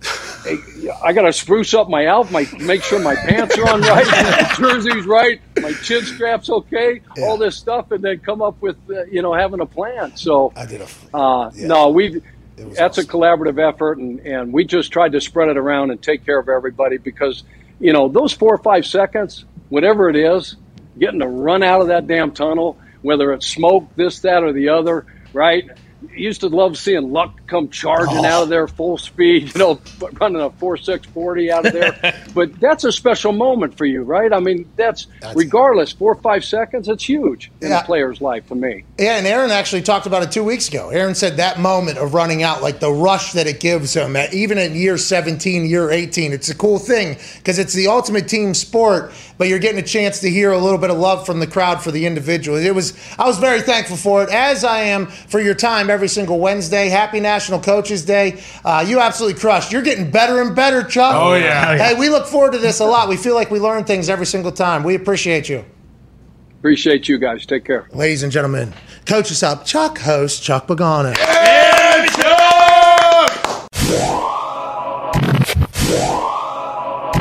Also, some stooge in Columbus, Ohio joins us for a couple hours a day whenever he can. Yeah. you know, today. whenever he's not out and about hoity-toity, highfalutin around at these Right. black tie events, which, by the way, we have to have some representative at. So we're thankful it is this mm-hmm. guy Sure. from Ohio. Ladies and gentlemen, college football national champion, Super Bowl champion, Ryder Cup champion, and a man, you know, is part of the show is about to have 1.5 million subscribers on YouTube, man. yeah. Yeah. Yeah.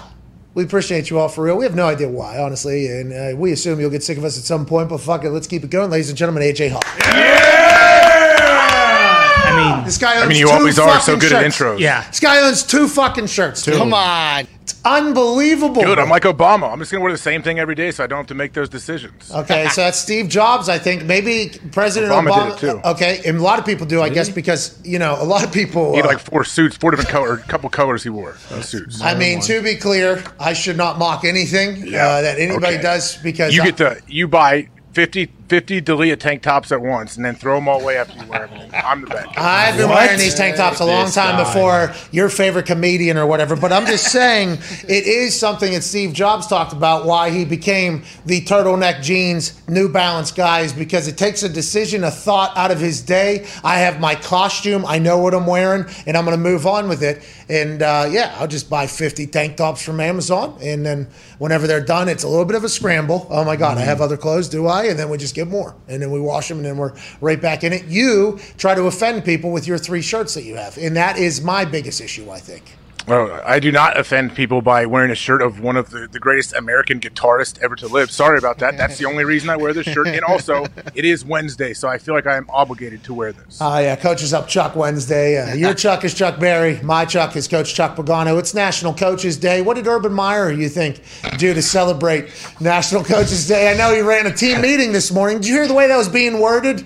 Uh, Urban Meyer addressed his entire team this morning, and this is what he was saying. Oh, so he had a fucking team meeting. Okay, every Wednesday morning that happens. Uh, and they talked about how he owned it and everything like that. Happy National Coaches Day. I think that was the biggest coaching thing he's done in the past uh, few days or whatever. So maybe they maybe they are able to get past this down there in Jacksonville. AJ. Yeah, we'll see. I just got done reading something about uh, when they reporters asked him if he okayed it with Shad Khan to stay back in Ohio, and he said I talked to Baalke, the GM, a long time in advance. So yeah, we're, this thing is not going to end anytime soon. Yeah, it's not going to end anytime soon because obviously the inter- and if they lose, I mean, whoa, oh, it's going to go. Uh-oh. Uh, Gumpy brought up a great point earlier.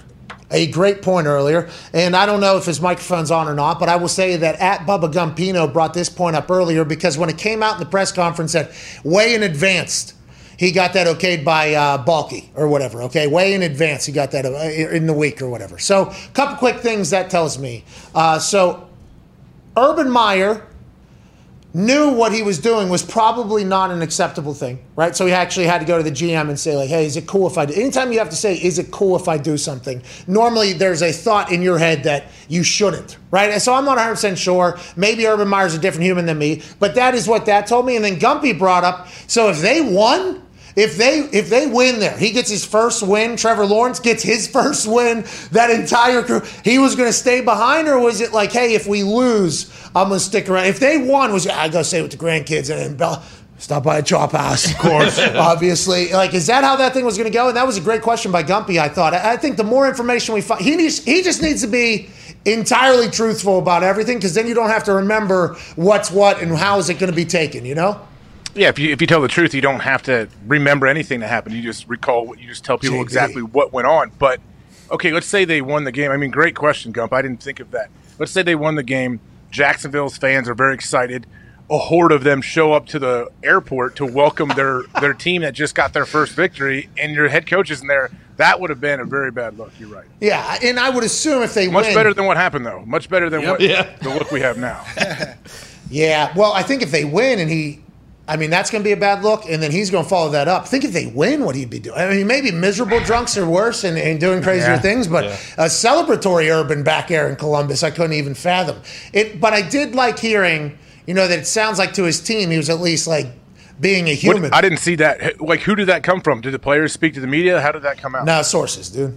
Sources. This morning, he had a news Bobby? conference this morning. He had a news conference this morning, but the sources were talking about what he addressed in the team meeting, right? I, I don't think the I, I don't think Urban talked about what he said in the team meeting to the reporters in the press conference. I think it was a source. I think it was Rapoport actually that said that uh, he addressed uh, he embarrassed hi- the two things in his life he loves most uh, is his family and football, and he embarrassed both of them or something. Like, he embarrassed himself in front of them. He he like took ownership in front of the team allegedly this morning. Who knows what's real and what isn't real? Allegedly yesterday he got laughed out of position groups. I mean, this is quite a saga for a head coach in the NFL. A fucking head coach in the NFL. There's only 32 of them. I assume they win a game. Nobody will even ask any more questions about it.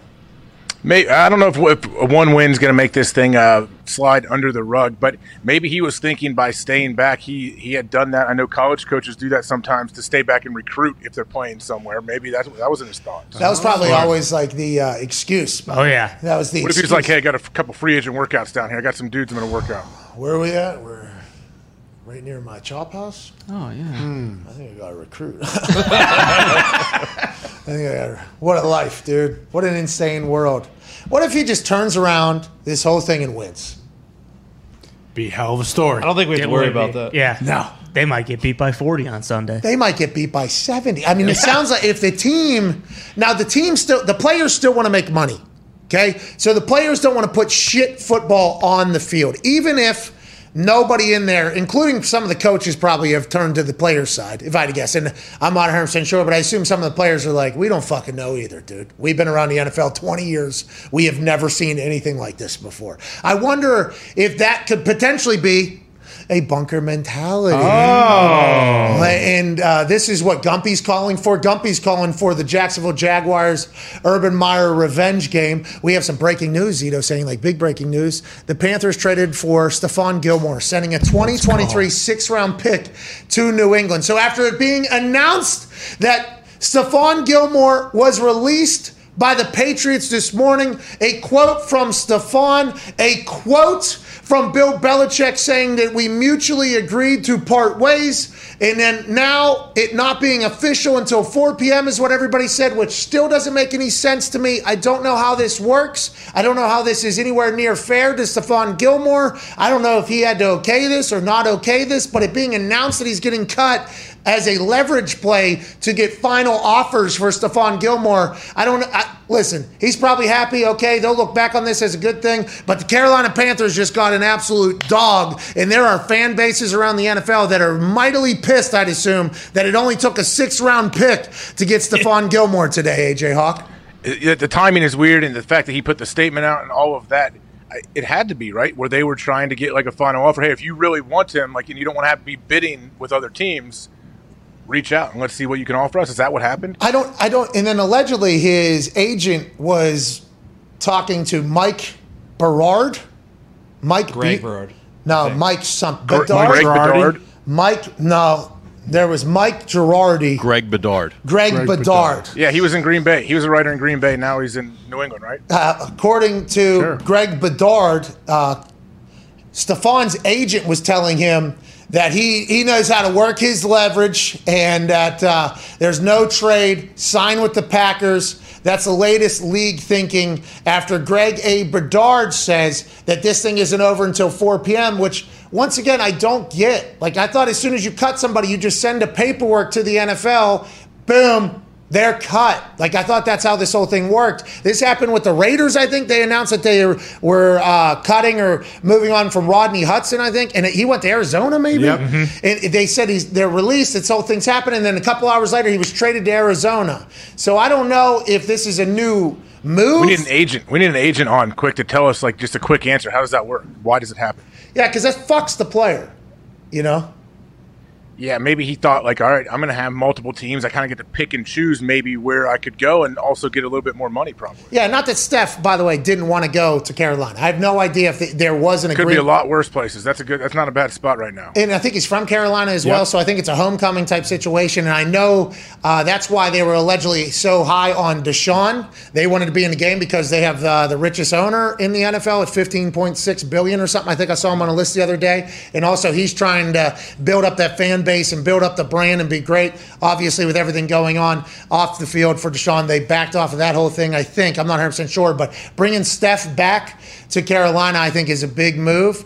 Uh, I just hope that this is where the player wanted to go to. That just seems like an interesting way to do business, and, and it's starting to happen here in these last couple times. And I don't know. I honestly, Steph must have thought. Steph had to think he was released, right, to put that out. There's no way like, hey, this is what we're going to try to do. His we're gonna try to agent- field offers for you. yeah, his agent's allegedly saying, "Nah, he's going to go to the Packers or whatever." And that's if the agent is, if that guy's saying latest league thinking, that guy's saying, and he's also talking to the agent, right? Greg A. Bedard. Now, this is just assuming that Greg A. Bedard has a relationship with Jason Chayut. Yep. Uh, that's his agent. Continues to be in complete control of the situation. The guy knows how to work his le- leverage. So let's assume that he's talking to the agent, right? The agent's Yeah. giving him that is quite a put over of that agent by a media source.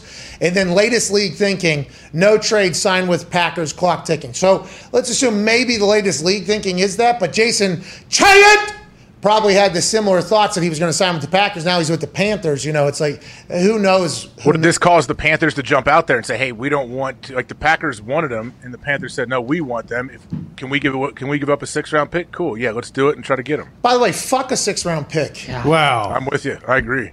Bill with those six round picks. Yeah, I mean, it's you're right. Though. I mean, like, I- you could yeah, but you can get it back. You Yeah, can exactly. get a You can six trade- round You get three back next next year. You can get a six round pick back easy for anything. Now, I don't. Once again, we are not GMs, probably for a reason. And I don't have enough patience to do fantasy football. That's a lot of time. I don't know how everybody does it, but I'm a big, hey, let's get this Lombardi now. What is a future draft pick going to do for me? I don't know. Somebody run the. We, we use so many numbers, right? Stats have taken field goals out of the game basically now because, and some people are trying to take the run out of the game because guess pass yards are more than rush yards per play. So stats are saying you need to stop running the ball, and then there's an entire thing around that. But I just, man, the thought the player not being able to go. I just I, I'm very much hung up on this. Like Yeah. very much hung up on the. What do you mean? Like players know, like you don't. Once you sign a contract, like you don't really have a lot of say in where you go or what happens from there. But then the agent come. They're a part of the announcement of the leverage to get me to go somewhere else. Like, does he know that? Like, Could there be? It could be an innocent thing, right? Where the the Patriots just the paperwork wasn't final. Maybe it's a 4 p.m. day, like when it becomes official, and all of a sudden, like, all right, Steph, Steph, good luck, have fun. We'll see you. Thank you for your time. And then all of a sudden, they they getting some calls that they want to trade for him. All right. Well, something happened like this, um, and not at the deadline like this. But with, I'm sorry, you were going to say something. Go ahead. Oh, is it possible that Ch- Chayut or whatever the agent's name is, like basically was contacted by Carolina, like, hey, we're gonna pay Steven or Stephon, we're gonna give him his money. But then Bill would have to agree to this, right? So Bill is the one that would have to agree to this as the GM of the team. So then you would assume that Stephon and Bill are, are working together. And if that's the case, good on Bill then, right? I mean, if Bill is taking into consideration only the teams that Steph will go to or whatever, good on Bill for doing that, I think. And and stud player, by the way, getting only a six round pick. Now, I know people will say, uh, look what happened in the past with certain players. Let's assume that Steph is still a, a baller. If that was in conjunction with, I think that's a good move and that's good business. That's awesome. But if not, if it is just a last final call for, hey, can we get a final offer here? That's insane. And you would assume that somebody would offer more than a six round pick, though, I guess, right? For this guy? and we're definitely gonna find out very soon because he'll agree to an extension or whatever it is that he actually wants with Carolina within you know the next week, I'd assume. The thought, though, uh, that they were making space in New England. That's why they had to get rid of Stephon Gilmore. He's a very real one. In another situation where the Patriots traded away a player who allegedly behind the scenes there was conversation about a contract the middle of the season. Oh yeah, you're going to Cleveland, and I'm not talking about this Cleveland. It is not this Cleveland Brown team. It is the Cleveland Brown team that was. Mm-hmm. Okay, the Browns is not the Browns. Okay, the Browns was the Browns for a long time though, and a man got traded out of New England to Cleveland because a contract conversation happened with Bill Belichick, and this is when the Browns are bad and the Patriots are very good. That man then goes back to New England, then goes to Detroit, is now back with New England officially. Jamie Collins has signed with the New England Patriots. The absolute freak show of an athlete linebacker returns to the New England Patriots for the third time after leaving to go to Cleveland and leaving to go to Detroit. Now he is back with the New England Patriots, an absolute stud. Had to make cap space to get this signing. That's why the Stephon Gilmore news was happening today. That makes a lot more sense. Congrats to Jamie Collins going back to a system that he is very, very, very comfortable in. I think it's awesome. It's great. Like when Bill is meeting with these guys, whether they're traded or released, like, hey, you know, stay ready, stay ready. You never know. Like coaches like to say, hey, you never know. Like the Patriots, you absolutely don't know. You could be back two, three, four times. It feels like Jamie Collins, um, Bill, you can go get paid somewhere else and you're going to come back here. Yep. Right? That kind of happened a couple different times. Absolutely, yeah. Hey, you can. Uh, you want to talk about money? Huh? All right, we'll send you somewhere. They'll pay you. Go ahead. Go ahead. Go get some. go Go get get some guaranteed money for two years, and then they'll release you, and you can come right back. Come on back. And I think Jamie. The reason why I hold him in such high regard is because at one point in my actual life, I was down on a knee, one knee, okay, and I had my left hand down like this and my right hand like this. And I stared at him, and it looked like he was actually jumping through the window of Lucas Oil Stadium. Yeah. He was so fucking high up in the sky. I've never seen a human jump that high. He cleared her long snapper by, I don't know, four or five feet, it seemed like. and that was one of the cleanest blocks of all time. Oh my God. Uh, so I think anything that guy wants to do, he's capable of doing. And uh, Bill Belichick gets a weapon back on the defensive side of the Yeah, ball. it'll be great too because it frees up Van Noy to kind of just zero in on just being a pass rusher now, which will be unbelievable for the defense. Yeah, Kyle Van Noy rushing the passer just like old Ninkovich used to back in the day. Oh, that's right. Oh, Rob Ninko flying around Uh-huh. out there. Stephon Gilmore news is huge. Kind of covers up the Jaylon Smith news. Did you hear us talk about that earlier? He was I didn't hear you talk about it, but where's he going to go? Uh, we don't know, but there's been no conversation or chatter about it. And I think the reason why is because in NFL circles, they potentially got the same videos that the internet got of Jaylon Smith over the last couple years. I think he has. Um, he needs he needs to put out some highlights. I, I, and I don't I don't know if that's uh, you know I tried to tell old uh, old what's his name Joe what was the politician who was just getting buried Pierre Joe Donnelly. yeah. Joe Donnelly Sleepy Joe. Sleepy Joe Donnelly Acapulco Joe. Acapulco Joe, the senator or congressman from Indiana, he was getting buried PR wise in this congressional race or whatever the hell it was. And uh, I was just, you know, I was trying to tell him, like, hey, you need to put out some. Some positive. You need to do something. You're getting buried. And I'm not in the political world. I just live in Indiana. I was forced to see this. There is only lowlights of Jaylon Smith hitting the internet right now. I, I don't know what that's all about.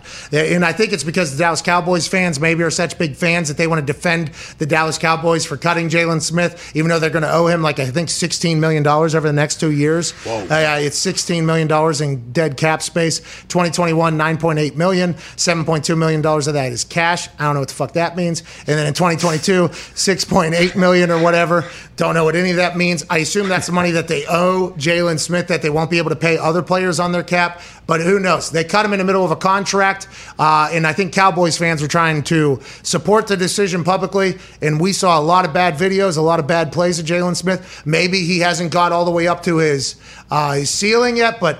He, he's going to get picked up by somebody, I assume, right, AJ? I mean, there's no Oh, conversation absolutely. right now. Yeah, he'll get picked up. Uh, I don't know who who is uh, who it may be, or if they're going to give him like what kind of deal, maybe a prove it prove it deal. Uh, we know he's crazy athletic. He's super fast, but I mean, he had a, one of the nastiest what leg slash knee injuries coming out of college in his bowl game. I respected the fact that the Cowboys drafted him and said, "Hey, we're not going to have you for a year." It was a high draft pick too, It was right? a huge Second second, round, round. It was a huge story, like a big story. Yeah, but Jerry also never really gets any credit for his drafting or anything like that. Normally, very good drafter. Like eh, the names that they have now, who knows if the names mean everything, but him making that draft pick was a big deal because he said, We're not going to have this guy for a year. We'll let him rehab, become his best, and then we'll get him in the future. We think he was betting on this dude that he did not know a lot about, by the way. Like I'm just betting on this guy working his ass off, being able to adapt to the NFL game, being able to do everything.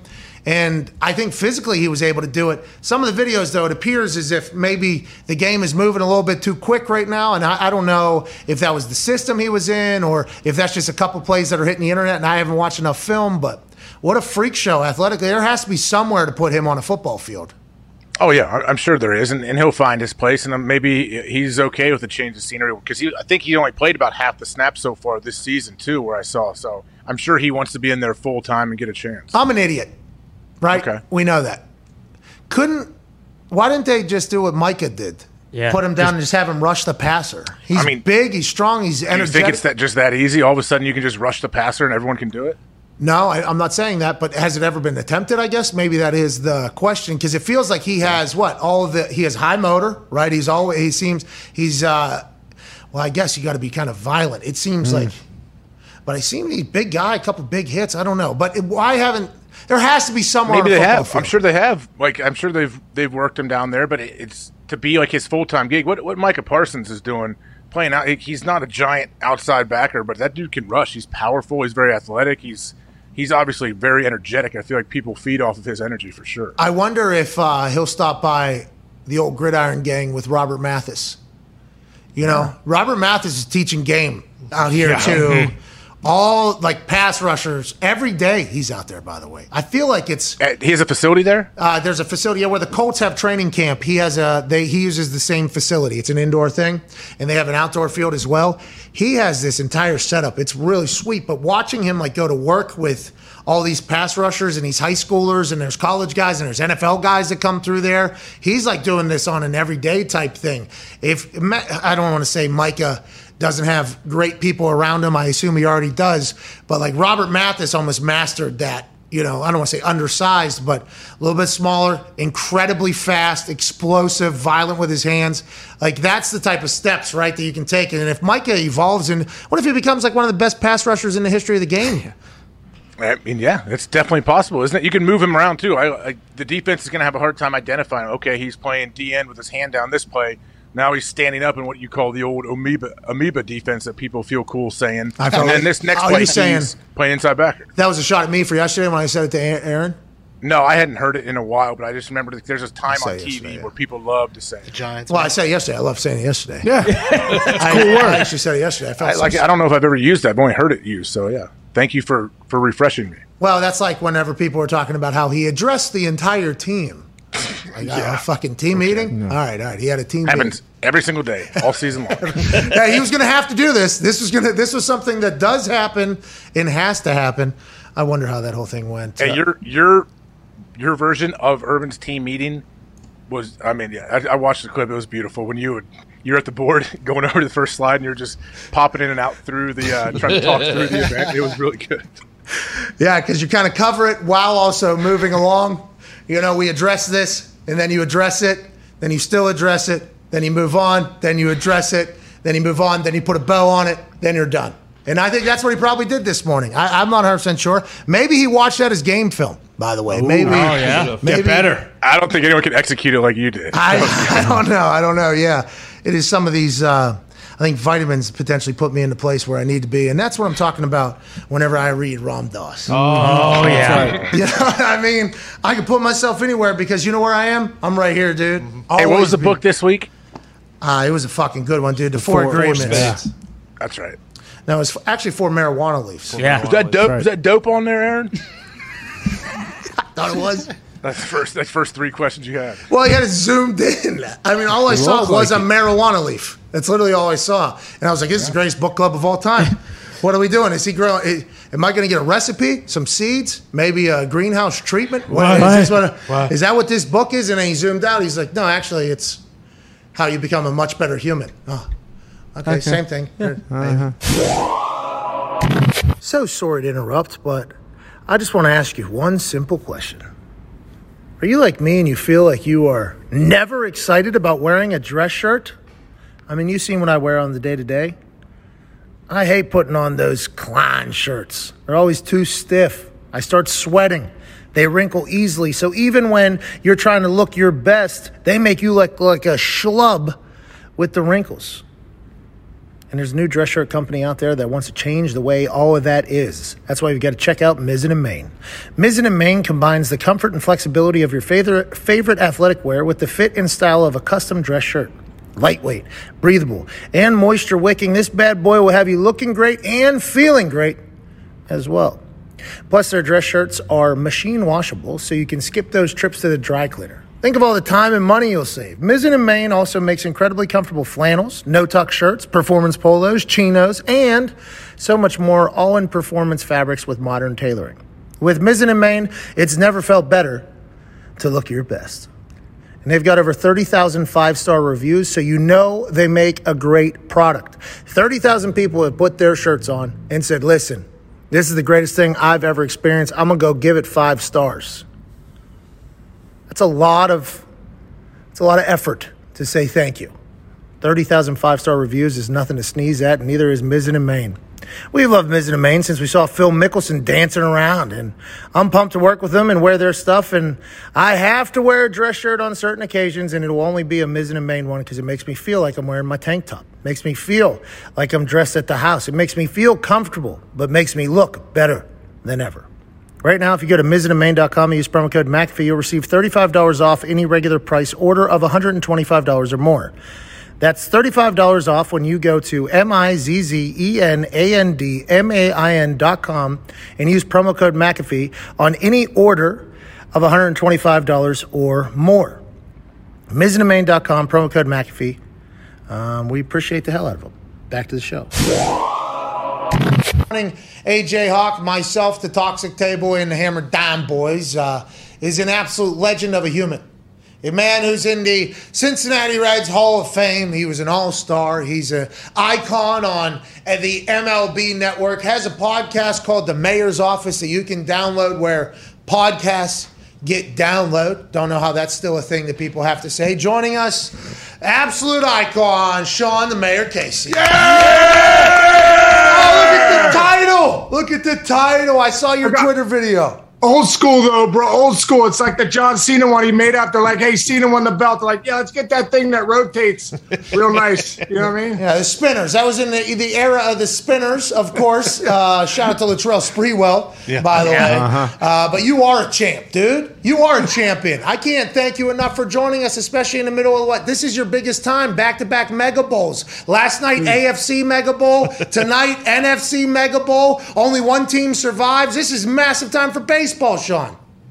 No, you gotta love it. This is the best time of the year. Po- Postseason's here, and you had the Sox Yankees last night. Obviously, the Red Sox came out huge, and they, you know, kind of came, came out big right away. Bogaerts with the two run jack. Schwarber comes up with the big hit. Cole couldn't, uh, didn't get much, too many innings. A lot of walks by the Yankees. Red Sox showed up at Fenway. That's a ton of fun. Then you got the Dodgers, Cardinals tonight. Scherzer, Wainwright going head to head. It's the best time of the year if you're a baseball fan. For us as analysts, it's the best time of the year. So I don't know. I hope you guys are enjoying it too. I know AJ is probably enjoying it. You know what I mean? He's he's a baseball fan. Yeah, me, me it. too. Hey, me too. I'm a big baseball. Oh, yeah. Right, AJ? I need Sean to get back in there and play, though. I, I enjoyed watching guys like Sean. Sean, with your personality and you at first base, w- were there ever any guys that came down that they're like, "Hey, man, I'm good. I don't need to talk today. Like, I don't. We're okay." Dude, first first year, bro. I'm like, I'm so excited about being there. I'm like, I don't know how long I'm going to be in the league. Like, I got to get as many autographed balls, bats as I can.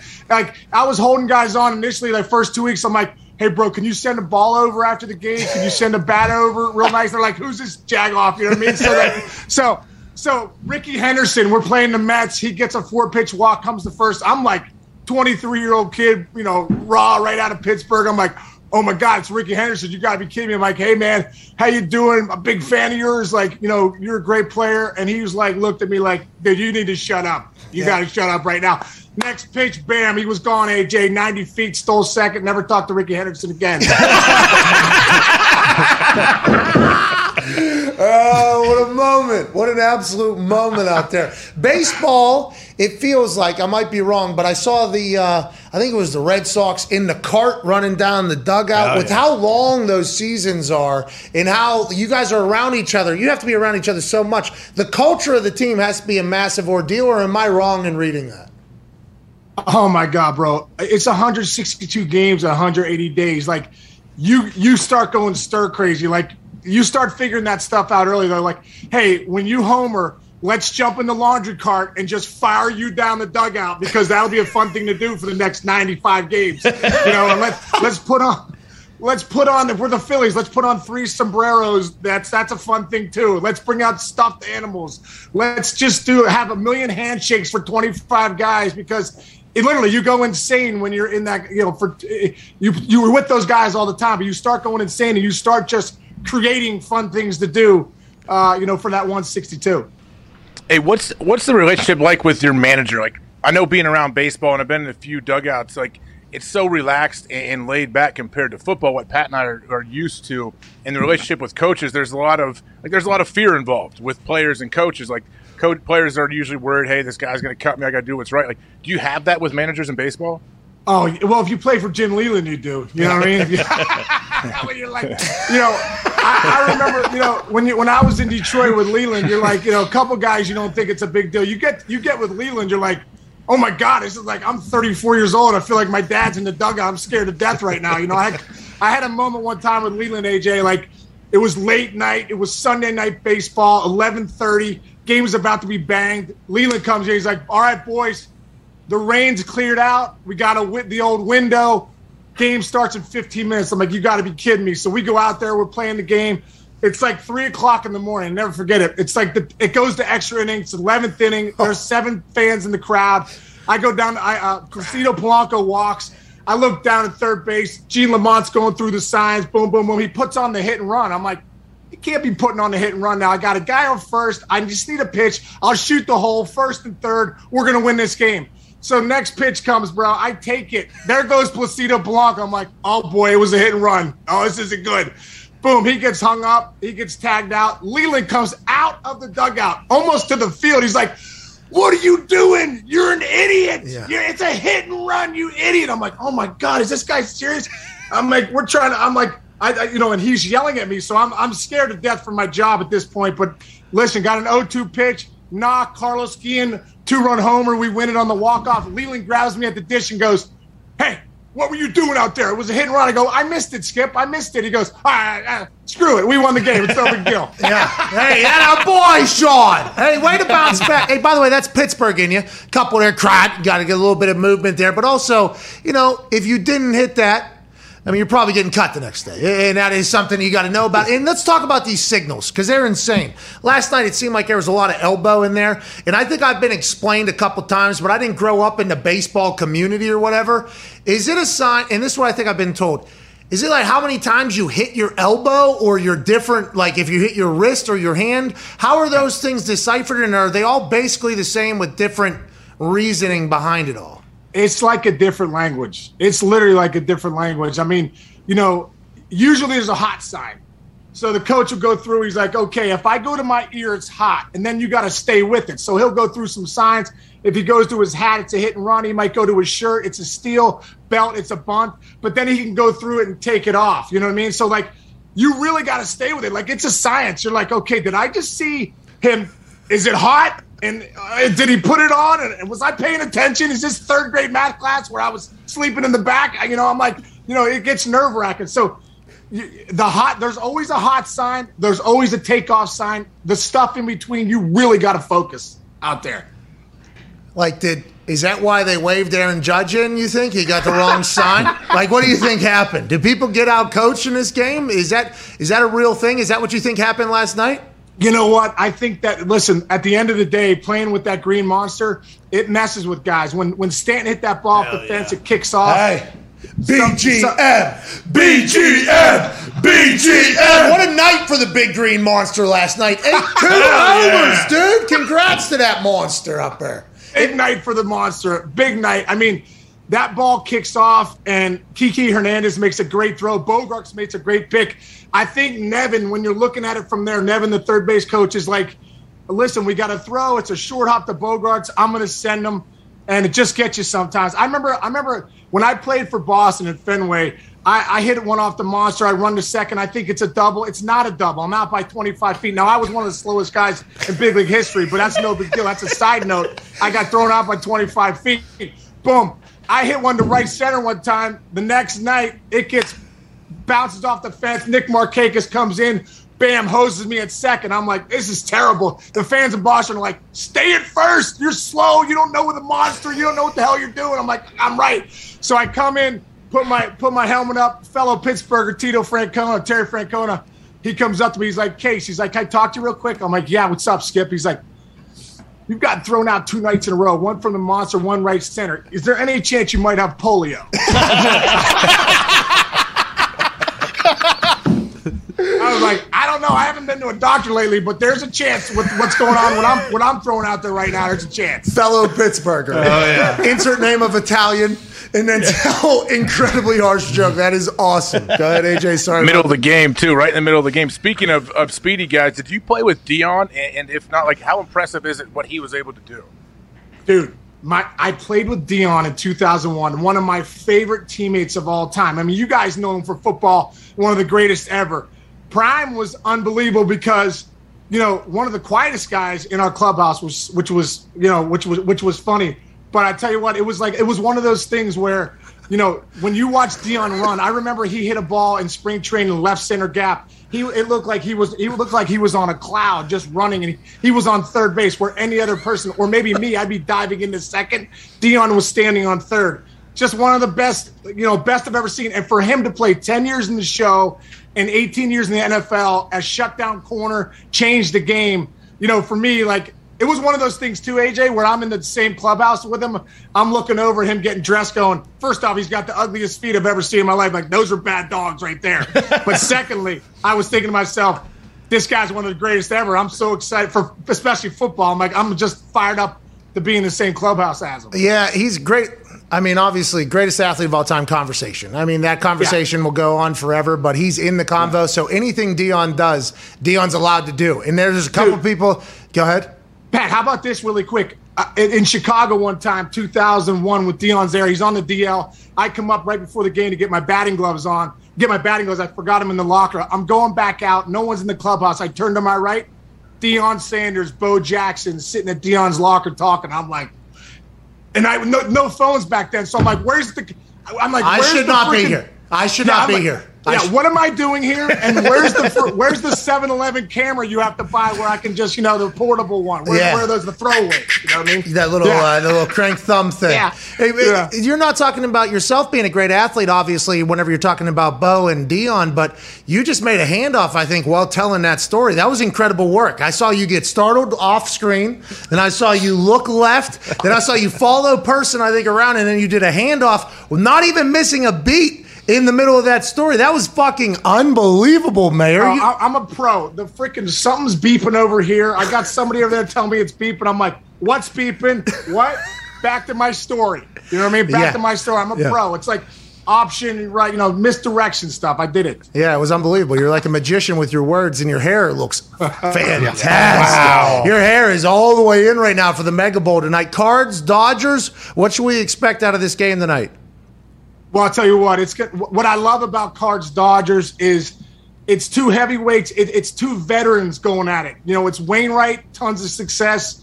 You know, 17 year vet. Scherzer, a lot of success in the big leagues. Two vets going at it. Know how to calm the emotions, get in it. It's going to be interest, interesting to see how they go head to head because the bullpens nowadays will get involved fast. But I just love I love the fact that uh, the the Cardinals defense, how hot they are with the bats. The the Dodgers are going to miss Max Muncy. I mean, I think that's one thing Right, that gonna miss when Max. you take that kind of player. you take that bat out of the lineup. Need You take uh, you know he's one swing one swing away from changing the game. He gets on base, so it'll be interested to see what happens with Muncy being out of the lineup. But it's going to be a great game, man. And you know this is why you love this time of year in baseball and and Dodgers Cardinals. You know, let's get it on. Mega Max has got lightning in his wood, dude. That's right. Everybody's saying it. Go ahead, Todd. Mr. Mayor, the Yankees have never brought back a manager if he hasn't made it to the World Series within his first five years. Um, I don't know if you played with him or Bret Boone, his brother, or anything. Aaron Boone stinks. Uh, are the Yankees going to shit can him and potentially Brian Cashman as well? Uh, what's going on here? How do you think that's going to play out? You know what? No, they're not. I mean, I think I, I don't know. I damn it! I, Whoa, I mean, I mean, Booney. You know, I, I listen. You there's so many times during the year you watch the bullpen. Like Aaron Aaron Boone's not blowing up a you know a, a- a big lead in the seventh, eighth, and ninth inning. I, I just I know Booney well. He's a great friend of mine. I just feel like his demeanor's right for, for New York. I feel like the New York Yankees need to get more athletic. You watch the Rays, you watch the Red Sox, you watch these guys. They're athletic. They're strong up the middle. You know what I mean? I, Gleyber Torres didn't play that well this year. You got Brett Gardner, man, in center field. You know, they have the big boppers. L- Listen, they can put runs on the board quickly, but at the end of the day, I think the Yankees Big need to get more athletic. yeah. Aaron Boone's going to be back. Hey, is big? Yeah, all right. is Big Bopper a? Uh, is that a, a common phrase in the baseball lexicon? I don't know. I, I think, yeah, Big Bopper. I don't know. Is that maybe that's a Pittsburgh thing? I don't know what Big Bopper Oh, it is. is. I, oh, yeah. I mean, know, I mean, there's Big Bopping down there, seven, oh, Yeah. but Big time. But I, don't- think I've ever. I love Big Bopper because I mean, those big boppers last night weren't big enough for that big old bopper, Uh-uh. the big green monster. Hell you know yeah. What I mean, I can't wait for tonight. Hopefully, there's a lot of action. I bet on the over last night. It did not hit. It was eight and a half. Mm-hmm. It's close. Yeah, it was close. Eight, uh, thanks to you guys, not Yeah, to no. the Yankees. they Which, by the way, did you hear the anger in him whenever you said they're not going to fire Aaron Boone? He was actually pissed. Time to go.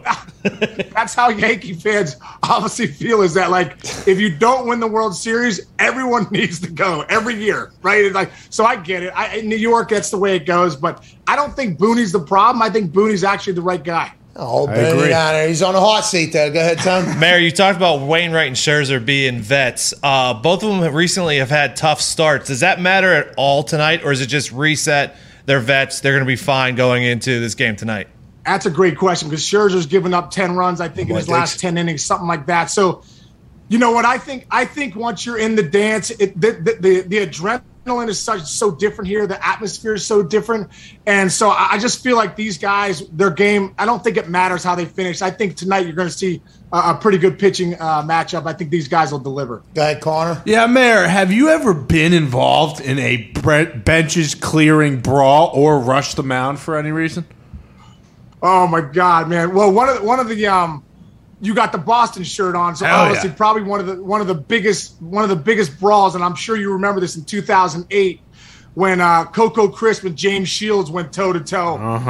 I I was I was right in the middle of that one. It was like, um, you know, it was it was one of those things. You know, first pitch was behind Coco Crisp. and I remember getting to the top step. I go, "All right, fellas, here we go. It's it's freaking William Wallace time." Everyone top step because it's happening. You know what I mean? So here we go. Next pitch, boom. He drills Coco. Coco comes out. Now Shields meets him, right? And I remember running out. It was one of the fastest I ever run. I ran like this. For some reason, my arms went like this when I ran, but I was flying this time. Like I was like figure skating. You know what I mean? So I come out there, speed skating, speed skate out there. Boom. James Shields throws one of the greatest haymakers ever, right? Coco Crisp, Matrix, boom, back. He comes back, bam, bam, bam. Coco hits him with a three shot. I come flying in, go after James Shields. And if you look at the replay, Jonny Gomes is unloading on, on Coco. I, I totally missed that happening. That's why I was really trying to protect him. Like, hey, let Jonny Gomes on you, unload on you real quick. I got to go get James Shields. So I go to get James Shields, and I pull back like this. Well, DeMarlo Hale, our third base coach, had him in a had him in a um, suplex city. He freaking grabbed he grabbed uh, German suplex. he grabbed Shield, with pulled, pulled him back, boom, and dropped him. So I I was like this, and next thing I know, I had no one to hit. So I just turned it into a Macho Man Randy Savage elbow. I, I end up landing on the mound. I'm like, ah, my god, I think I hurt myself. You know what I mean? They're Like, so there's pandemonium, right? Everything happens. Next thing you know, I'm ejected from the game. Then I get a three game suspension. I'm like, what's what's my? So I go to Bob Watson with Peely's suspension. I go, Bob, what's this suspension about? He goes, Hey, bro, you go like this. It's three games. I go, even if you drop a Mandy, Randy Macho Man Savage elbow on nobody on the mound, it's a three game suspension. He goes, Yeah. So that was my one big brawl, and it was it was scary, but it was fun too. Yeah, it sounds like you were really going for it, which I think that's all we can appreciate and respect out of that thing. AJ has one final question for you. He mentioned it earlier. Well, I'm, I'm curious. Were you ever like intrigued, or you felt like, hey, man, I may need to juice myself up if I want to keep up? Like you were in a time, maybe towards the end of that era, but like, did you see it happening? And did you ever like? I I would imagine if you're trying to make it in the league, and obviously you were a great player, but some people Yeah. would probably be like, hey, I need to do this to stay in this league. Well, I remember one year, '99, I hit 25 bombs, and they're like, and like there was like 12 guys that hit 50, and I'm like, 25 was like top 10 about 10 years ago. I'm like, I don't know what's going on here, but like, I got 12 dudes hitting 50, right? So, I didn't to tell you the truth, AJ. Like, it's funny. I didn't do it, and I think the guys that were doing it were kind of all in the know. And I think you know, so so I never thought about doing it. I know at the end of my career, uh, wh- one of my coaches, you know, said to me, he's like, "Hey, you ever think of doing some HGH? Maybe come back next year, hit us about 25, 30 bombs." I'm like, "Bro, I'm like, I'm 12 years in. Like, I, I'm running, I, it's running its course. I got to get in the cold tub to just get going. HGH going to help me like put five more years in my career, but." I think there's a lot of guys I played with in that steroid era that look back and say, you know what, at the end of the day, it wasn't a fair playing field, and guys would have had longer careers maybe had they done it. I really never planned on doing it, but you know, it, it, it worked out all right for me. Yeah, I'd say. And uh, it seems like it's working out still to this day because the long term effects are obviously the thing. And I feel like I, and I'm not obviously in the baseball world at all, and that is 100% on me. I should be more invested, but I feel like when A Rod told his story after it came out that he was on it, and he was like, he felt he was like 22 years old or 20 years old, and everybody around him was doing this. He had all these pressures. He felt almost obligated to do it. You're saying, like, no, it wasn't like that. Like, the people that were doing it were kind of in their own world. It wasn't something that was openly talked about. It because it feels like. And my impression of it is that was just something that was very normal. Like, hey, this is what baseball is. No. This is how it's going. It was not like that. It was not. I swear. I swear it wasn't. And you can ask a lot Holy of guys. It shit. wasn't. I remember one day coming into spring training. You know, you're in the off season. You get the personal trainer. I'm lifting. I'm doing everything I can seven days a week. I'm hitting the freaking cardio. I'm bench pressing. You know, I'm military proud. I'm, oh, yeah. I'm, a monster. I come in. I put on three pounds of muscle. I come in and one of my one of my teammates like 30 pounds of muscle. I'm like, oh my god, dude. I was like, what were you doing this off season? And I wasn't doing. He's like, I got a personal trainer. I was doing this, doing that. So I was like, so did I. I did everything. I go, you're, t- you're telling me in four months you got 30 pounds of muscle? You're on the gas, bro. You're on the gas. There's no way that's 30 pounds of muscle. So, you know, and I, the one time I saw it was probably in the middle of my career. One of my teammates had a vial of HGH and he was like, guys, if you want to start throwing 94, 95 with a nasty slider, this is the way to do it right And I was like, what is that? He's like, HGH. I'm like, I didn't even know what it was. So, like I said, that was the first time I ever saw it. And, and a lot of guys, if you weren't doing, you didn't know who was doing it. That's fascinating, but he did announce that it was. I mean, I'm kind of conflicted there, ladies and gentlemen. Uh, the mayor's, uh, the mayor's office, the podcast. Who are you talking to? How you talking to? Is it you telling stories? Because if that's enough for me to go check it out for sure, dude, it's it's awesome. I started the podcast because I love storytelling, like you do, bro. Love listening to your stories. Same way you know, I had Leyland on for like an, uh, uh, two shows ago, and I was sitting there doing the doing the podcast, thinking to myself, "This is unbelievable to hear Jim Leyland's wisdom for an hour and forty minutes of what he brings to the table." A few weeks ago, we had Johnny Bench on, which I know AJ, you probably appreciate that. A lot of guys, you know, just a lot of great guys. Ryan Dempster was just on. We got Dmitri Young this week. Um, it's just been awesome, man. The podcast has been a ton of fun, and and uh, you know I appreciate you you you plugging that because it's just like I said, it gives me a chance for good storytelling and to hear some of the guys that I love playing with or some of the best in the game to do some storytelling. It's just a fun time. Man. No, Sean, I, I can't wait to listen to it. You were always electrifying for us. We appreciate you. Enjoy the Mega Bowl tonight in the playoffs, ladies and gentlemen. Listen to the mayor's office, his new podcast, Sean Casey. Yeah. Can't thank you enough for allowing us to be a part of your day to day. If you enjoy this show, please be a friend, tell a friend. If not, just act like it never fucking happened. Shout out to Chuck Pagano, Sean Casey, Darius Butler, the boys, all of you. Thank you all so, so much. We'll be back tomorrow with a risk free same game parlay Thursday night football Thursday show. Hashtag in the pod squad. Let us know where you're at, what you're doing. You could win some merch. Tie. Please play some independent music and propel these people into a beautiful Wednesday night. We'll see you tomorrow.